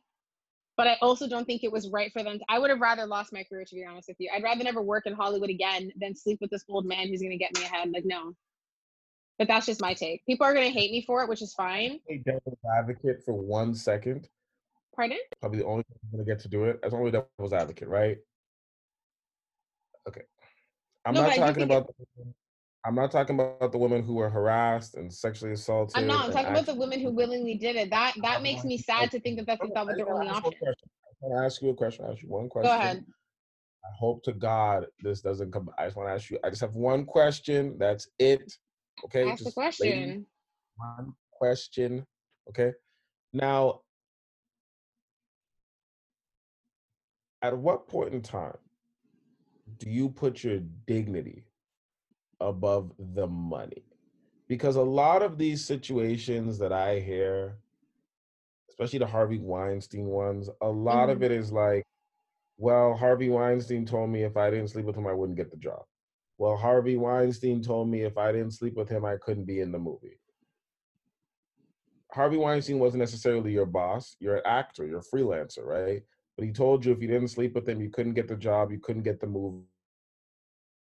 Hostess or a bartender, it was your first role. And then these women will say they slept with him. Mm-hmm. And then they went on to have careers. Mm-hmm. And now they want to go back and shit on Harvey Weinstein. I'm not saying Harvey Weinstein is right because I know I got to cover all bases. Harvey Weinstein. It was an abuse of power, is what you're trying to say. I'm agreeing it's abuse of power. My question is this: You can just say no. Mm-hmm. If a man comes, let me ask you a question. If a man comes to you, okay, tells you, basically just tells you, I won't give you this bag of money that you deserve in your career unless you sleep with me. Okay, me and you are together, and he tells you sleep with two two options: sleep with you, me, and you get this bag of money, mm-hmm. or he tells you, or or you want to be an actress your whole life, and you auditioned and you you you got it, and you're you're finally at that point where you're about to do the the, the filming, and he tells you if you really want to be a part of this film, you got to sleep with me. At what point in time do you just say no? I'd walk away. I just want to know because, and I'm not saying these are all the situations because I know I got to cover all my bases. I No, bring this up. If I was ever put in that situation, I'm I'd walk away. some of these situations, at what point in time, like I feel like a lot of these situations that I hear, and I know a lot of people feel this way, so I'm gonna be devil's advocate here. I just Mhm. I know it's gonna come back to haunt me. I know it is. But a lot of these situations that I feel, that I hear, sorry, it seems like these women are acting like I understand if you already worked for Harvey Weinstein. I get that. Mhm. But I'm talking about people who are just freelance, right? Mhm. it seems like these people act like, well, I had no opportunity. I needed the money to pay my bills. I needed the money to do this. I needed the money to do this. I Yeah. would have had to go back to work at Denny's. And it's just like, but that's that's literally the same thing that a prostitute says.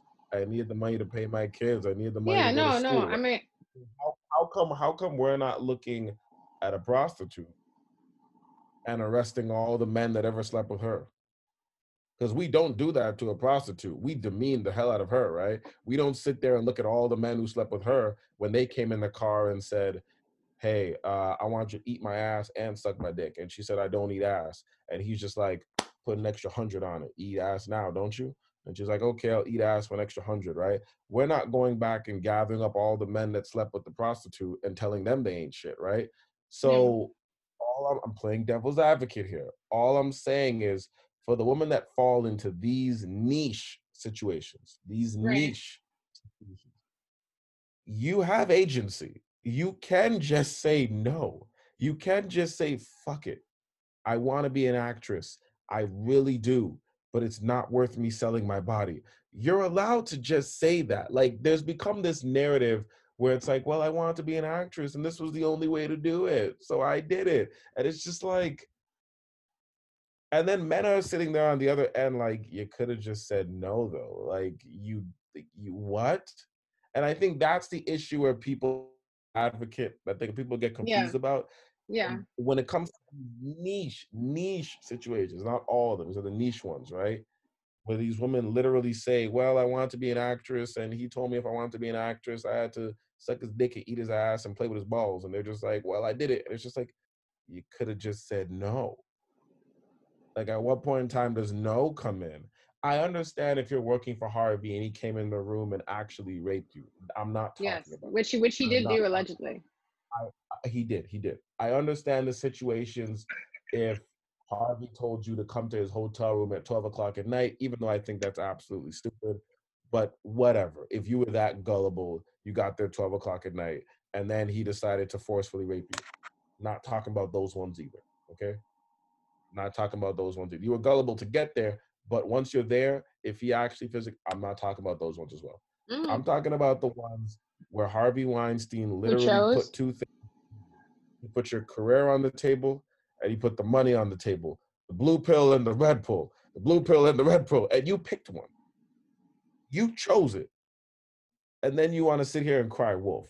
I just want your opinion as a woman on those. Because that's always been my thing. I'm like, I don't if I really was get ever put into the situation where somebody like if I wanted to be an actress or not even an actress, because this can be used for any situation of wanting to get a raise, wanting to be able to do something, work on a project, because men have a ten- men can abuse their power when they are in charge of women. If Yeah, it was ever a point physically touched you. He just put right no no what i'm saying is about if it was something where i was given a choice of like if you sleep with me you can do this and if you don't you can walk i personally would walk because i'm not going i'm not going to i'm not going to do that no because Okay. i like you said i do have agency over my own body but my dignity and my pride is not worth that i would much rather walk walk away file an actual complaint and then go to the police and be like well he he pretty much gave he, he said this and file a complaint against him because that's the only thing that I can do. why didn't they walk? And then they come back So- years later, like, well, I had no choice. I'm like, no. No, no. So in the Harvey podcast, Weinstein actually gave you a choice. The fact that Harvey Weinstein gave you the two ultimatums means that he actually gave you a choice. in most of the Gave- podcasts I'm listening to it, a lot of the women who said that they chose, well, not all of them really spoke about it. From my understanding, it seems as if that to them at that moment in time, they didn't think that they had a choice. That's that's my impression from what I listened to in the podcast. The only time that I felt any form of like emotion was listening to some of the stories. No, I know. I'm saying what they said though. This is what happened. They said that they felt like they had no choice. I don't know how I feel about that because I feel like people walk away like. Oh. I'm not saying I, I don't know, but what I'm saying, what I am trying to say about the podcast episode is the fact the only episode where I felt anything was when a girl who was going to be like in a movie. I can't remember her name. She doesn't act anyway now. They were supposed to be going to a party. The party was supposed to be in Harvey's hotel. You know they have hotel parties. Supposed to be in his room in his suite because the suite's gigantic. She arrives. There's nobody there. She turns around and she goes, "Well, where is everybody?" And they say, "Oh, you know, you're just early." Then Harvey walks out in a robe. The girl looked at them and she literally said, Get from the front of the door. And she left. She was like, No, because she knew. She was like, No, this is not happening. And it was it wasn't even anything. It was just like, it was just he walked into the room, tried to be like, Oh, calm down, calm down, and just expected her to to sleep with him because she he came out in his robe. But that girl walked away. The ones yeah, but I'm saying the other girls, they said they felt like they had no choice because they wanted to do this. A lot of them did admit that they should have walked away. Listen, listen. I'm okay, not saying okay. that, that what they're saying is just, right. I'm agreeing with you. I'm agreeing with you. I'm agreeing. I'm, I'm not judging. I just want to create a different perspective, right? It's just like I'm not rich. I'm not rich, right? I'm not extremely wealthy. I have school debt. I have a bunch of shit. Okay. If I went to work tomorrow and my female boss said, Justin, here's the money for your school debt here's the money to put a down payment on a crib and i'm going to raise your salary by an extra 50 bones. Wow took me out of school. I got money to put on a house and you're going to raise my salary 50 bones? Okay. And then she says but you got to fuck me. Fuck brittany fuck you. But i got to fuck her. Okay? Mm-hmm. this is the mm-hmm. exact situation right I have everything I ever wanted in one in the palm of her hand right here. I got my school debt paid. I got I got 50 bones extra on my salary and down payment on a crib. Mm-hmm. All I gotta do is dick this girl down. That's all I gotta do. She just gave me the option. Yeah. If I took the option, dicked her down, you find out that the reason why we live in this crib and the reason why my school debt's paid and the reason why I'm making all this money is because I dicked her down. And then I look at you and I say, Well, Brittany, she made me feel like I have no option. What was I supposed to do? She offered me no school debt. I I got this crib for the both of us to live in. Look how good we're living now. I just told you to choose your dignity. Because you and I both know that once you do that, once you sleep with somebody like that, it doesn't end. What What would you say at that point if I told you that? If I told you, well, well I'd be furious well, look with at you. The living in. Look at all this. No, no, right? I'd be furious with you. I wouldn't live in that house because that house was earned because the fact that you had to give up a part of yourself to get it. I would be furious with you. My point, right? So I'm playing devil's advocate, but I'm just I'm I'm gonna play it till the wheels fall off. You get my point, right? Of like No, I do get your point. I'm just I'm, saying that I'm I can not speak on behalf of why these women are saying that they had no choice. That's not my place. I have to keep reiterating this because we live in a culture where people will take one aspect of what I say and try to flip the whole thing. So I have to keep reiterating this. I'm not talking about the people that were actually physically assaulted. I'm right. not talking about the people that Harvey Weinstein raped and physically assaulted. I'm talking about the niche, the niche amount of people that he provided an ultimatum to. And the ultimatum was take this yeah. and take it or walk away. And they took it. I'm not saying Harvey Weinstein's not wrong in any of this. He's completely wrong. He shouldn't be giving ultimatums to nobody. He shouldn't be abusing his power in regards to his company and what and the connections he has. Harvey Weinstein is the ultimate wrong person my original question was at what point in time does your dignity go above your money for me it would if that was a choice i would have chose my dignity i said no thank you i would have been like i'm good and i would have walked away But that's what I was saying when- before. I can't speak on what mm-hmm. those women decide to choose. All I can When- hear is their story because I don't know why they did what they did because they'll never really be able to explain to anybody. But You when can't. you hear these and I'm asking you as a woman the same way white people will ask minorities to speak on behalf of their race culture. When you hear this story as a woman and you hear those niche stories, and the woman will sit there and be like, well, what was I supposed to do? I was broke. Like we're all broke, bitch. I was working at a restaurant. So were the rest of us. I had school debt. I wanted to get in the one percent. Yeah. What what is your thought process? Do you do you, do you sit there? Is there anything? It's insulting to the women that were actually physically raped and were actually physically taken advantage of. So do you sit there and still feel sympathy and be like, well, what was she supposed to do? Or do you sit there and, and kind of give the cross eye a little bit? When I first heard the story stories of the women who actually were assaulted by Harvey, where he forced them and they couldn't get help because there mm-hmm. were people in the vicinity, but they were too far away for them to hear for any type of plea. And then to hear a girl say that even though she needed help and she called for help and nobody came, and then Yes. she just had to lay there and take it because he was stronger than she was. I liter- I I'm not- literally broke into tears. No, no, no, hold on. Let me. I'm answering your question. I literally broke into tears I because I said know to myself, gonna be in the comment. right. Let me just hold on. Mm-hmm. I literally broke into tears because you could hear how much pain she was in, because that doesn't ever leave. When you know that you're in a situation that you can't get out of, and you're telling somebody no, and you're trying to push them away, and they're bigger and they are stronger than you, and they do that to you because you can't get away, and you just have to sit there and kind of take it and wait for and pray for it to be over, that makes me feel something.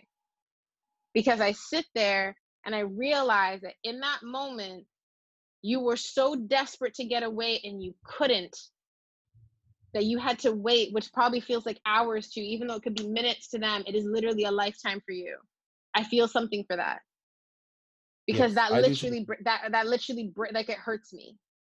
I do too as well. when i hear women tell when i heard stories of the women saying that they chose to do it and then only afterwards did they realize the abuse of power i'm not gonna lie i give side eye i give side eye and i say to myself and i say to myself did you was it worth it because from my understanding once Yes, once once you Lawrence willingly Jennifer Lawrence is rich as shit. So yes, it was. Right, but I'm saying, but once you willingly do it, my mind is, is that it's never actually going to end. There will always be a favor, there will always be an ask, and you will always have to give up a little small piece of yourself every single time to keep getting ahead. and I don't think it's do worth in it. the first place. That I can't answer because I wouldn't be doing that in the first Because place. what you're doing now is you're taking it and you're adding on to it. I just want to know the direct answer. Because No, wh- the direct answer you- is is that I, I give them side eye. I was adding on to answering you. I was saying, okay, okay. you in You the the same way that you said you had to give that context. I have to let people know at the same time, being a woman, for them not to attack me in the sense of saying, "Oh, she doesn't feel anything." No, no. I do feel something for the women who have actually suffered. And the second hand, when I hear you say that you decided to do it and only afterwards say, you know what, he abused his power over me, I give you side eye because you had a choice in that very moment where you could have said no and you could have walked away. You could have demanded to leave. You could have caused a commotion to make noise to draw attention. Anything, depending on what situation it is. You had the ability to say no and to walk away, and women chose not to. Any type of to, to be honest any type of this is it's going to sound terrible but any type of trauma and anguish that you suffer afterwards is due to your choices and then you have to deal with that and live with that And I just want to, before we move on to this section, I want to reiterate this again. I'm definitely not making a YouTube clip out of this. I want to reiterate this again. I'm not blaming women. I'm, I'm not either. not.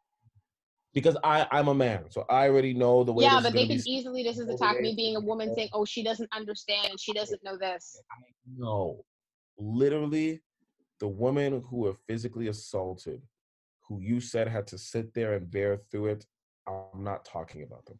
The women who Right. were raped, I'm not talking about them.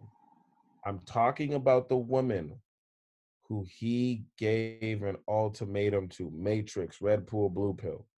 Nah, Take, you can become a celebrity, be a multimillionaire, live in the Hollywood Hills for the rest of your life. or you can go back to your life or you can go back to being a waitress at Bernie's. Yeah. Jennifer Lawrence, waitress at Bernie's. You chose Jennifer Lawrence. No, that's, That's never been proven that he slept with Jennifer Lawrence, by the way. I know, I know, I know. I'm, I'm just, I'm just being a dick. That's who I'm talking about. That's literally who I'm talking about. I'm not because I know this generation. Oh, no, no, no, no, no, no, no, no, no, no, no. I'm talking about hostess at Bernie's, multi-million dollar actress that wins the Oscars every year. That's all I'm talking about. You know, the only mm-hmm. reason that this conversation is difficult to have is because regardless of what you say, people will always find holes to poke in it to say something, regardless of how oh, much you reiterate. I've had to reiterate a thousand times. The I know, I know. point That's why I say I answered your question. We can move on to the next thing. I already answered your question. That part's not important anymore. I was only talking about the podcast because we talked about Justin Bieber, and then I was like, oh yeah, on Ronan Farrow's podcast. That's why I said what I said. Let's let's let's move on to some to some lighter shit. I just want to exit this whole topic altogether. This will probably be the last episode. just saying, just saying. I just you know you know fuck it, fuck it, fuck it. Because whatever I say from this point on, let's just move the fuck on. I just wanted to be devil's advocate for a second and ask a question. Fuck it, fuck it. They're gonna post my picture on Facebook and say cancel him altogether. Oh, so up. It's not to be like that. It's not to be like that. Listen, I stand with the Me Too movement, and I, I will always stand for it for the women who have actually been hurt. That will never change. I will always stand by that. I just don't like the people who abuse it to use it, saying, "Well, I chose to do it." people will abuse everything. There's a Black Right. Lives Matter protest, and then there's people that go in and start looting. People will abuse anything. Well, mind you, it also is COVID nineteen. People are missing out on things, right? yeah, but people will also people- always use a moment and a movement to be able to get what they want. That's how it works. people. will- Let's move on to something a bit lighter. Um, I see your boy Terry Crews. your boy Terry Crews decided to re-bring up his topic about He's an idiot. uh, black supremacy. And you know? Okay, I'm, I'm not even gonna spend too long on this. I'm just gonna say this, right? okay. And for the people who are new users, we did an episode season called Blackness, right? Where it was actually our first ever episode, and we addressed this. Before- And I'm gonna reiterate what I said, right? What I was saying in that episode, we're talking about interracial dating, and I was saying that when it comes to interracial dating, there are the people who interracial date for ignorant reasons, whether it's lighter skinned kids, Mhm. whether it's financial gain, whether it's generational wealth, whether it's a position, whether it's whatever it is, right? Wholeheartedly agree with that. But I said those are the anomalies.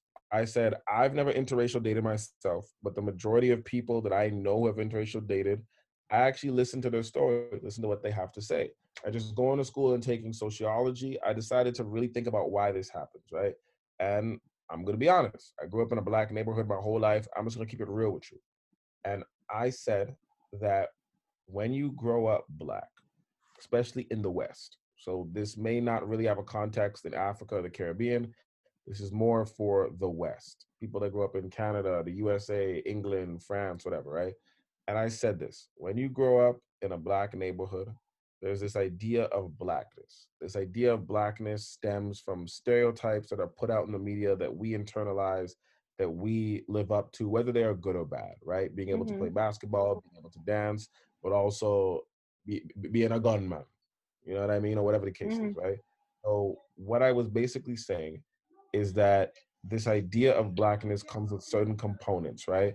And what I was basically saying when it comes to this idea of blackness, for you to be considered black, you have to have some of these components. So you have to like hip hop, you have to like reggae, dancehall, soca, you be able to dance, be able to be athletically inclined. Um, sometimes you have to be from the hood, depending on how ignorant it goes, right? You have to you have to grow up in poverty. Sometimes you have to have one parent. Like we literally have internalized these stereotypes. We've Yeah. internalized white supremacy over the over the years, right? Mhm. And I said that growing up, even in my neighborhood, the black people who didn't fit into this stereotype or who didn't like these things that were associated with being black were marginalized by black people. So if you were the black person who happened to like rock music and people found out you were white. If you were the black person who liked anime back in the day, people found out you were white. If you were the black person who was just sucked at sports, was athletically inclined, you were white. If you were the black person who liked to play a sport that wasn't considered black, like hockey, you were white. If you were the black person who didn't listen to hip hop, and you were white, it just doesn't matter, right? And as I said, because at a young age, I'm talking about school days. So this is not when you get older, school days. Being intelligent was also something that wasn't considered black. The more Mhm. ignorant you were, you were black. Sadly, we as a people have internalized these things sadly, especially at a young age. So I remember growing up and all of the black kids that were just naturally intelligent were often called white or whitewashed for being educated. Now the problem is, is that a lot of these black people go off to university, they go off to college, and they have to find love. They keep trying with the people of their own race, and if anything, they're putting on performance. They're trying to mm-hmm. perform what people want them to be as black, and it doesn't work out. Now, eventually, these people have to find love. So they end up finding somebody of a different race, a different culture, and because of a different, different culture, the ideas of the black culture no longer apply sometimes unless you meet like somebody who just wants you to be a stereotypical nigga, then yes. But oftentimes the ideals don't no longer apply, so you get a clean slate. Yeah. And the problem is, is that by doing this, we are pushing away our best and our brightest. Because intelligence is not a black thing, right? So we're pushing away our best and our brightest. So the best and the brightest of us who are going off to university and college and all of these institutions are sometimes the ones who back in their neighborhood they were made fun of and considered white for just being articulate and intelligent. Right. and then these people go off and they become the lawyers the doctors the engineers so on and so forth then we want to sit back and be like why is every black man who goes to school with a white girl? Why is every black woman who's a lawyer and doctor with a white man? Because we push them away right? That was the Yeah. main point i made. That was literally how i started off this whole entire podcast and me and you spoke about this idea right? Yeah. now going forward i hate candace owens. Candace owens is a token candace owens is a coon. I'm not a fan Yeah, of terry crews. Terry crews is another token and another coon. Gabrielle union stuck up for him. He didn't stick up for gabrielle. We did an episode on that as well. Now what I'm realizing is that Candace Owens and Terry Crews are products of this. Candace Owens definitely.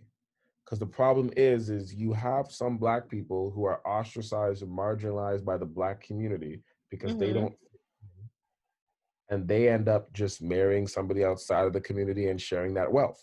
Mhm. But then you have people like Candace Owens who are ostracized and marginalized by the black community, and they internalize that. And it turns into hate. And then when they get on, they lash out at the black community for Yeah. all the years the black community marginalized them. And that's what Candace Owens does. When I see Candace Owens talk about the black community and self and support white supremacy and doesn't acknowledge it and disrespect her own people, I see a black woman who felt like she didn't belong with black people. And then there was the white people who came around her who probably told her, You're a good black. You're so intelligent for being black. And even though those things are ignorant, it was Mhm. probably better than what she heard from her own people. Yeah. And now she has her own, she's her own media outlet herself. And she's going Yeah. around and taking out that anger. Mhm. Now, when I see Terry Crews, Mhm. I see somebody who fits the black architect physically. But intellectually and his personality, Mhm. Terry Crews wears a lot of flagrant shit. Okay? Mhm. Terry Crews wears a lot of flagrant shit. I thought Terry Crews was gay a few times. I'm just gonna be honest with you. But intellect Did you think that because of the comments that he said before in the past? no, this is way in the past. Terry Crews has Okay. always won a lot of Keep talking. I'm just Okay. adjusting my fan. I'm hot. what I'm saying is when it comes to Terry Crews, intellectually and personally, and his personality, I think doesn't really fit into black culture. So I think Terry Crews, even though he fits the architect of the alpha black male, Yeah. mine maybe not so much. And I think Terry Crews was made fun of and ridiculed throughout his life He was probably made fun of and ridiculed when he started to get money. Who the hell knows? So when Terry Yeah. Crews talked about black supremacy and people being able to control who's black and who's not, he's probably Mhm. talking about the fact that he was marginalized and called white based off his personality. Terry Crews was was, was, was, was- probably Terry Crews was probably the architect of that gangster in the hood who liked anime. Maybe. Like to everybody else, he was a gangster. He was Debo, but that, but but lo and behold, he loved anime. That was his shit, right? Mhm. So I think Terry Crews went through years of that, and now I think Terry Crews is expressing that to the media. The problem is, is that black people, black people, black people, we always air out our dirty laundry to white media. I'm not saying what Terry Crews is saying is wrong about black people controlling the narrative of who is black and who is not. No, there's truth in that. The problem I have with Terry Crews is time and place. Now, in a Black Lives Matter protest, with all this happening, now you want to bring up this to be divisive with black people. You could have brought this up before. You could have done this a year ago. You could have had this two years ago. You could have went on a black television station and had this conversation for black people by black people. But you went on white media and talked about black supremacy at a time when we don't need this. At a time when all a white person who's racist needs to hear is Terry Crews agrees with black supremacy. Yeah. Candace Owen agrees with this, this, this. See, they agree. Here's our token. You guys are wrong. Here's our token. That's my point. I'm Mhm. not saying what Terry Crews is saying is wrong. I think a lot of his message gets lost in translation, but I got it, Terry. I understand exactly what you're saying. I just think it's not the time and place to say it because you're you're giving power to the other side. But then again, Terry Crews has had a history of shucking and jiving and dancing for the dollars, very similar to what we talk about with Harvey Weinstein. Terry Crews would definitely let Harvey Weinstein fuck him. He let the other white agent grab his balls. Oh my So god. Terry Crews had a history of doing this. He let the white agent grab his balls. He didn't Yeah. support Gabrielle Union after she supported him. Terry Crews, like Steve Harvey, it's the money game. Terry Crews will shook and jive and coon and cornbread for the money. So and again, the other reason why Terry Crews gets lost in translation when he makes these comments is because Terry, we've known you to shook and jive for the he wanted to make you their token to go against Gabrielle Union. You proudly went up there and disrespected Gabrielle Union. That's just my opinion on Terry Crews. I think that Terry Crews just needs to shut up. Thank you. Honestly, I think that I think that he, I think that he needs to actually reevaluate how he chooses to to talk about things and to really think about what he's going to say. Just because when he actually says it, not only does it sound idiotic, it sounds poorly thought out, and it also sounds like it's just an attack. It doesn't sound like anything informative. It doesn't sound like anything that's supposed to be constructive. It doesn't sound like it's supposed to be learned from. It just sounds like a straight attack. Same thing can be said for Candace Owens. It just sounds like they're attacking because the fact that they were so upset that this is how that they were treated by uh, by fellow black people being told that they were different. Candace Owens ain't shit. But No, she some- ain't shit. I'm just saying that it sounds just like attacks. It, it sounds like their kid selves lashing out as adults. That's what it sounds like. Thank you. Thank you. Sometimes in life, it's not what you say, it's how you say it. Yes. Right? So at the end of the day, I think Terry Crews and Candace Owens need to realize that the black people that probably treat them like this are ignorant themselves. And as Mhm. grown adults, especially, especially Terry Crews that has kids, you need to realize that these black people are ignorant. Why are you still wasting breath? Why are you still caring about them? You need to move on. The black people that think they own the idea of blackness, fuck them. Move on. These are the same black people yelling out that black is not a monolith, but yet they want it to be a monolith. So fuck them. But you going out there as a grown man with teenage kids and you're having this argument like, like a high school person, you look stupid, right? And at the same time, like I said, it's it's not about what you say, it's how you say it. When Kanye West said slavery was a choice, I intellectually understood what Kanye West was trying to say was mental slavery is a choice. But mental slavery is He just also said it wrong. but mental slavery is also not a choice because, as I said before, it's something we have to unlearn. And it's been so embedded that it's hard to unlearn. That's why I say you should unlearn it before you have kids. But the mm-hmm. way that Kanye said it, and then he went on to support Trump, and then he went on to wear MAGA hat, and they decided to turn around and pander back to black people using religion. Yeah, with Sunday services or whatever bullshit that was. Oh my god. So again, there's another one, right? I'll leave it There's alone. always going to be that one. I won't really touch it. What I want to get at, and you know, I think I think there's a couple of things I wanted to touch on, but I think we touched on literally all of them. What else did you want to talk about? What's on your list? I don't know why I said it like that. I don't have a list. I just like remember stuff I saw on my timeline.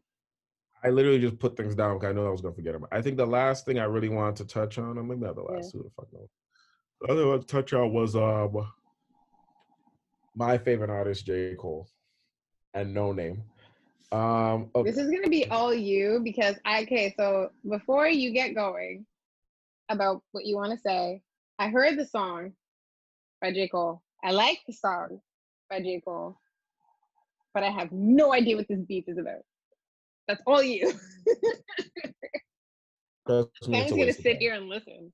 So, Noname is a rapper from Chicago. She's a young lady, very, very, very, very brilliant. She's a great artist.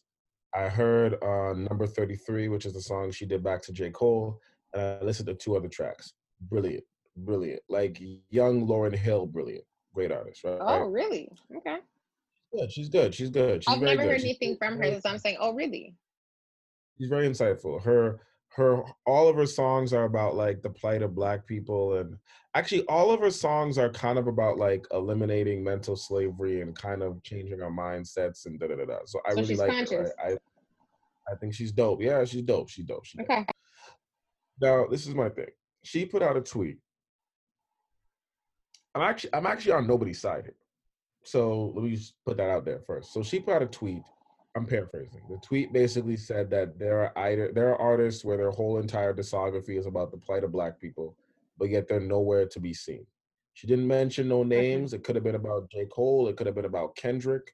Could have been about a plethora of people. Mostly J. Cole and Kendrick in this era, because those Mhm. would be the two like main conscious artists in like in the commercial sense, right? Okay, yeah. Now, J. Cole decided to respond. Now a hit dog will holler, right? I wish J. Cole didn't respond. I wish he just shut up, but he decided to respond.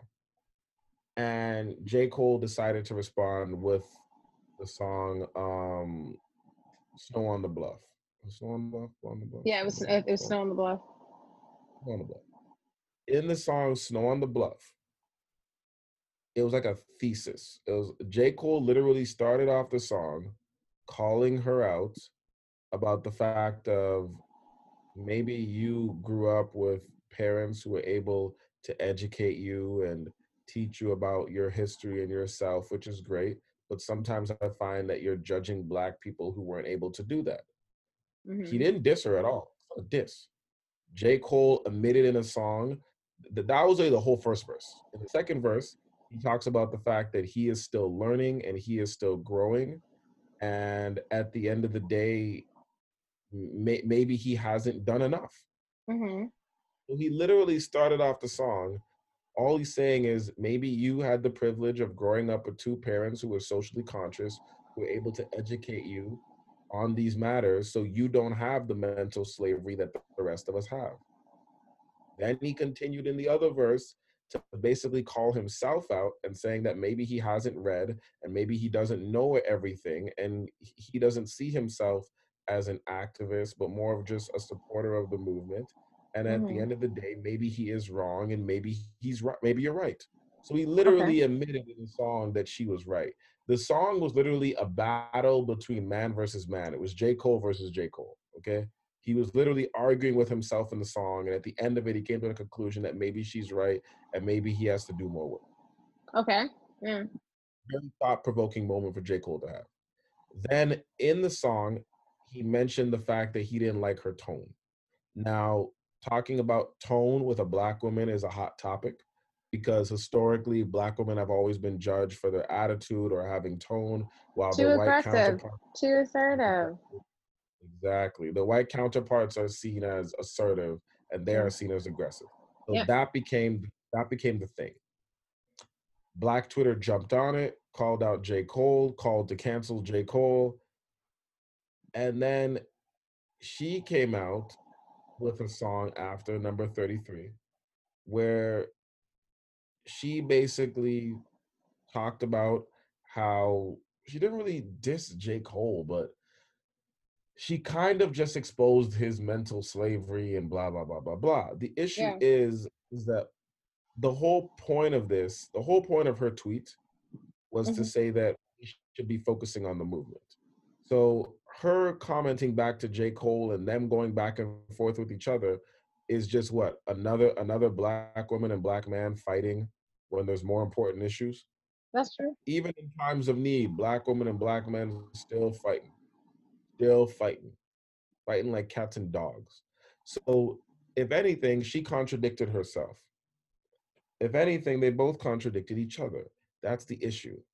The issue is that like even at this time, both of you contradicted each other, and it's like, what the fuck is happening here? Yeah. That's the issue, right? And I think I think that's that's where both of their messages get lost in translation. Now, more hers than J. Cole because she initially called him out supposedly.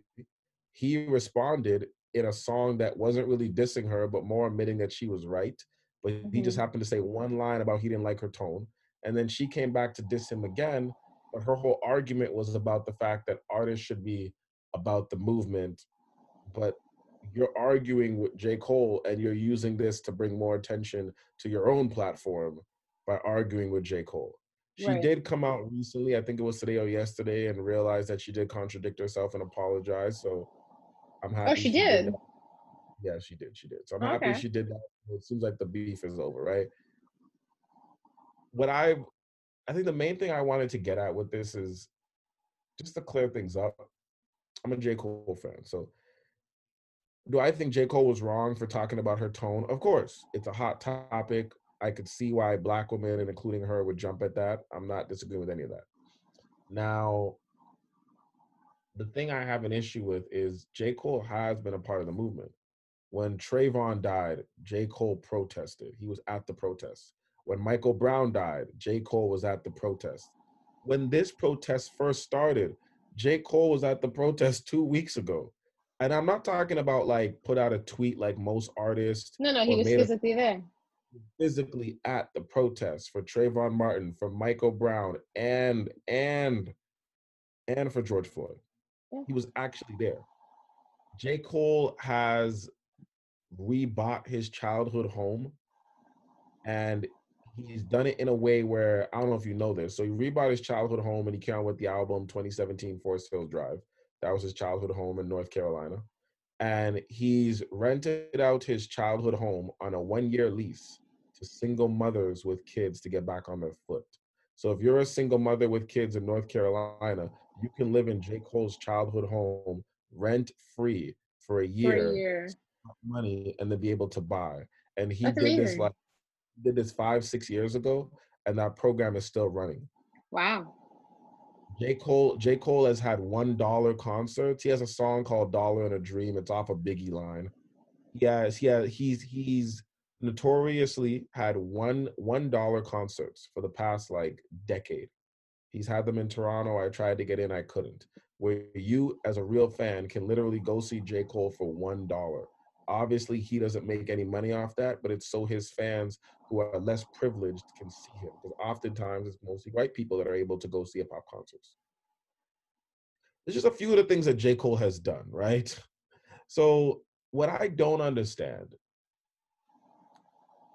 and I've noticed this a lot when it when it comes to these situations, is we always like to call out the J. Coles and the Kendricks because these are the artists who take it upon themselves to make their platform about consciousness, take it upon Mhm. themselves to make their platform about the plight of Black people, take it upon themselves to make their platform about the upliftment of Black people.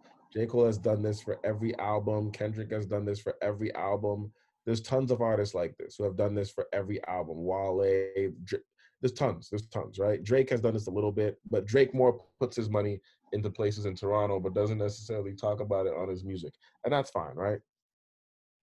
But what I don't get is how come y'all never come for the typical ignorant ass artists? The little Xanax, the little Tylenol, the, the same artists who Oh do god, nothing names.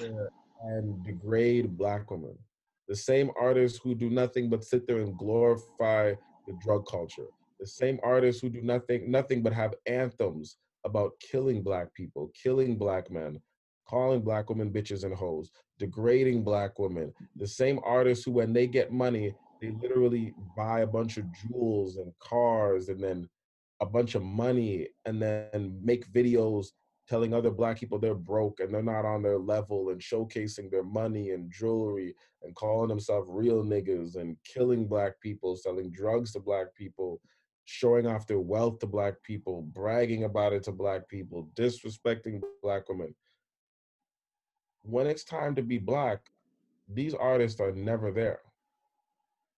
And you guys never call these artists out.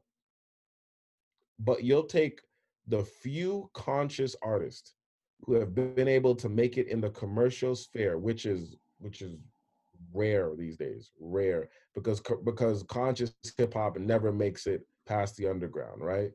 Y'all take the few artists that do make it out of there and you want to cancel them.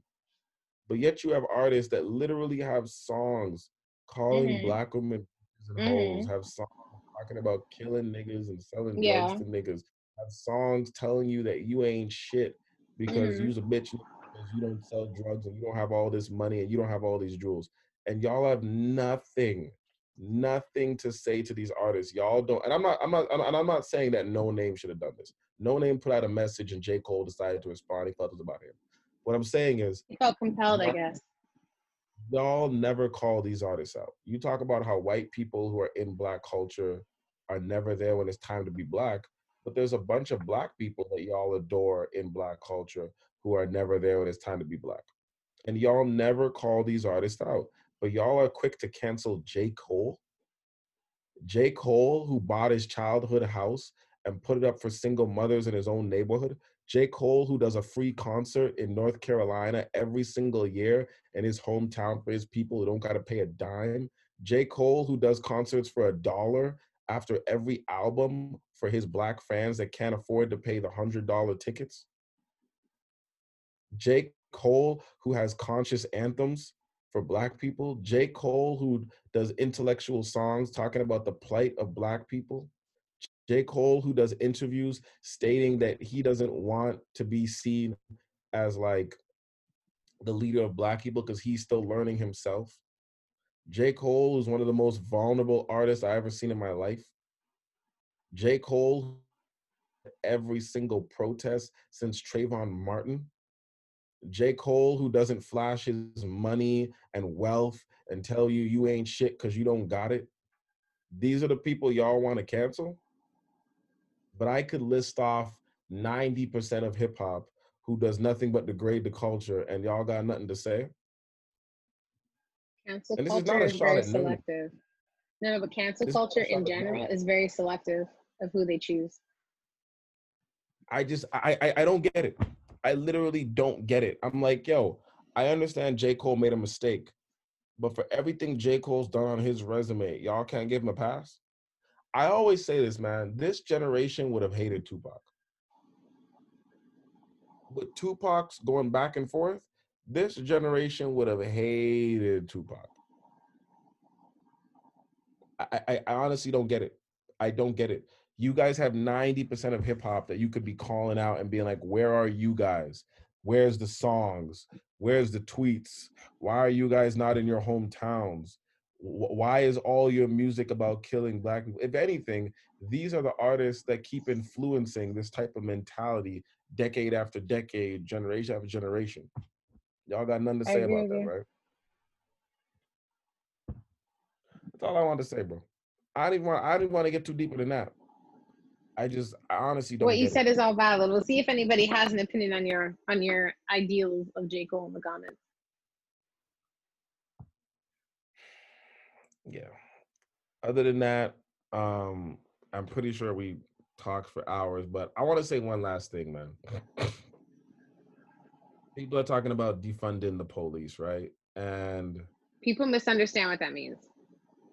y- yes, but I honestly think that they should take the money, the millions of dollars that they spend. Like they, they, they had someone showed me a meme where the amount of money that we spend on the police in states like California, and New Yeah. York, and these states, there are countries that spend less on their country military. It's crazy. And what I want to say is that, like, I think we should defund the police. I think we should take some of the millions of dollars and put it back into the communities that they arrest. I don't understand why the police have a quota. Well, I do get it because they have a quota so they can fill the prisons because the prisons make money. I think that we Mhm. should stop privatized prisons, right?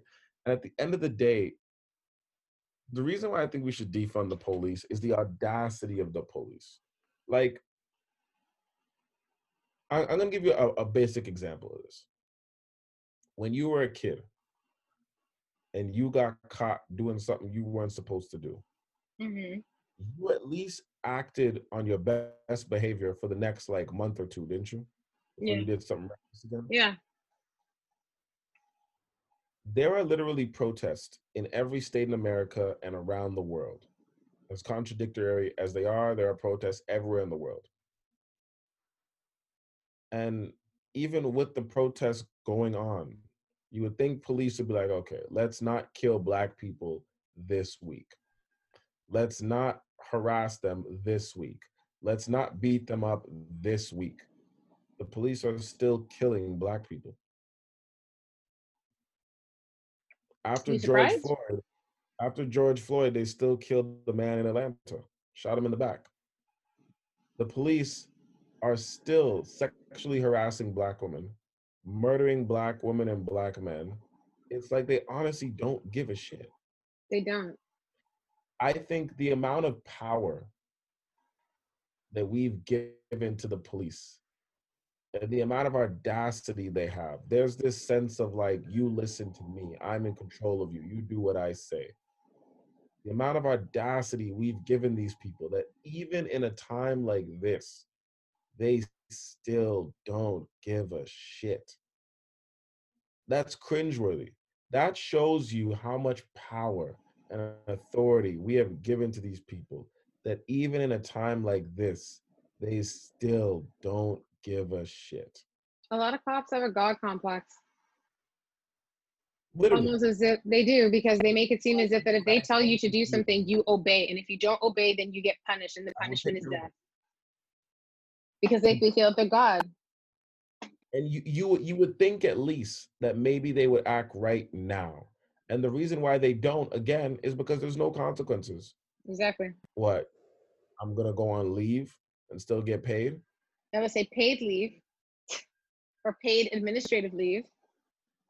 They're, they're, they're not even going to jail. Well, it's like that video They- that you posted that you posted of the guy who was one of the killers of George Floyd. He's walking around Walmart. Yeah, my headphones just died. Great. Keep talking. Yeah, my, head, my headphones been dead. But yeah, he was walking around Walmart. Like I just I when people say there's not an issue with the police, the mentality of the police is the issue. Yeah. I'm gonna leave it there, man. I I know we probably I don't know how long this is. How long have we been talking about? I have no idea, but my headphones are dead, so that means that we've been at this for a while.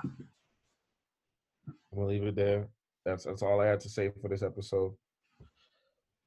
I hope they don't cancel me over me trying to uh, play devil's advocate. You're not the only um, one because of what I said too. It's the exact same thing because it can be seen as me being a woman who doesn't have any sympathy. It's not about not having any sympathy. It is not about feeling anything. It's about the fact that to me it just doesn't make any sense. And to be honest, they have the they can tell me, well, it's not for it to make sense to you, and they can say what they want. But the bottom line is, is that myself, you, Awkward and Black, what we stand for, we stand with me too. We do. For all those people who have been affected, all the women have been affected, who have been hurt. Doesn't change anything.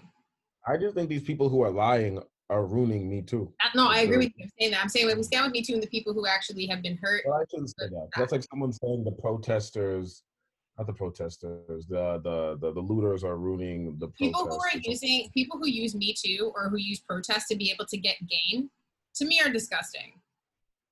Yeah. because you're taking away from the people who need to who need this who need it for change to happen for them to be believed. You are taking away from that when you do that. And it's wrong. Yeah, I agree with you. I agree with you. Yeah, um I'm good. I'm good. I think I'm um You got you done? I'm done. All right. We will see you guys in the next episode. And hopefully it'll be a little bit lighter, but who knows because there's a lot of shit happening right now. Still, still bullshit. I doubt it, but we'll see you in the next episode though. anyway, thanks for watching, guys. We'll see you in the next one.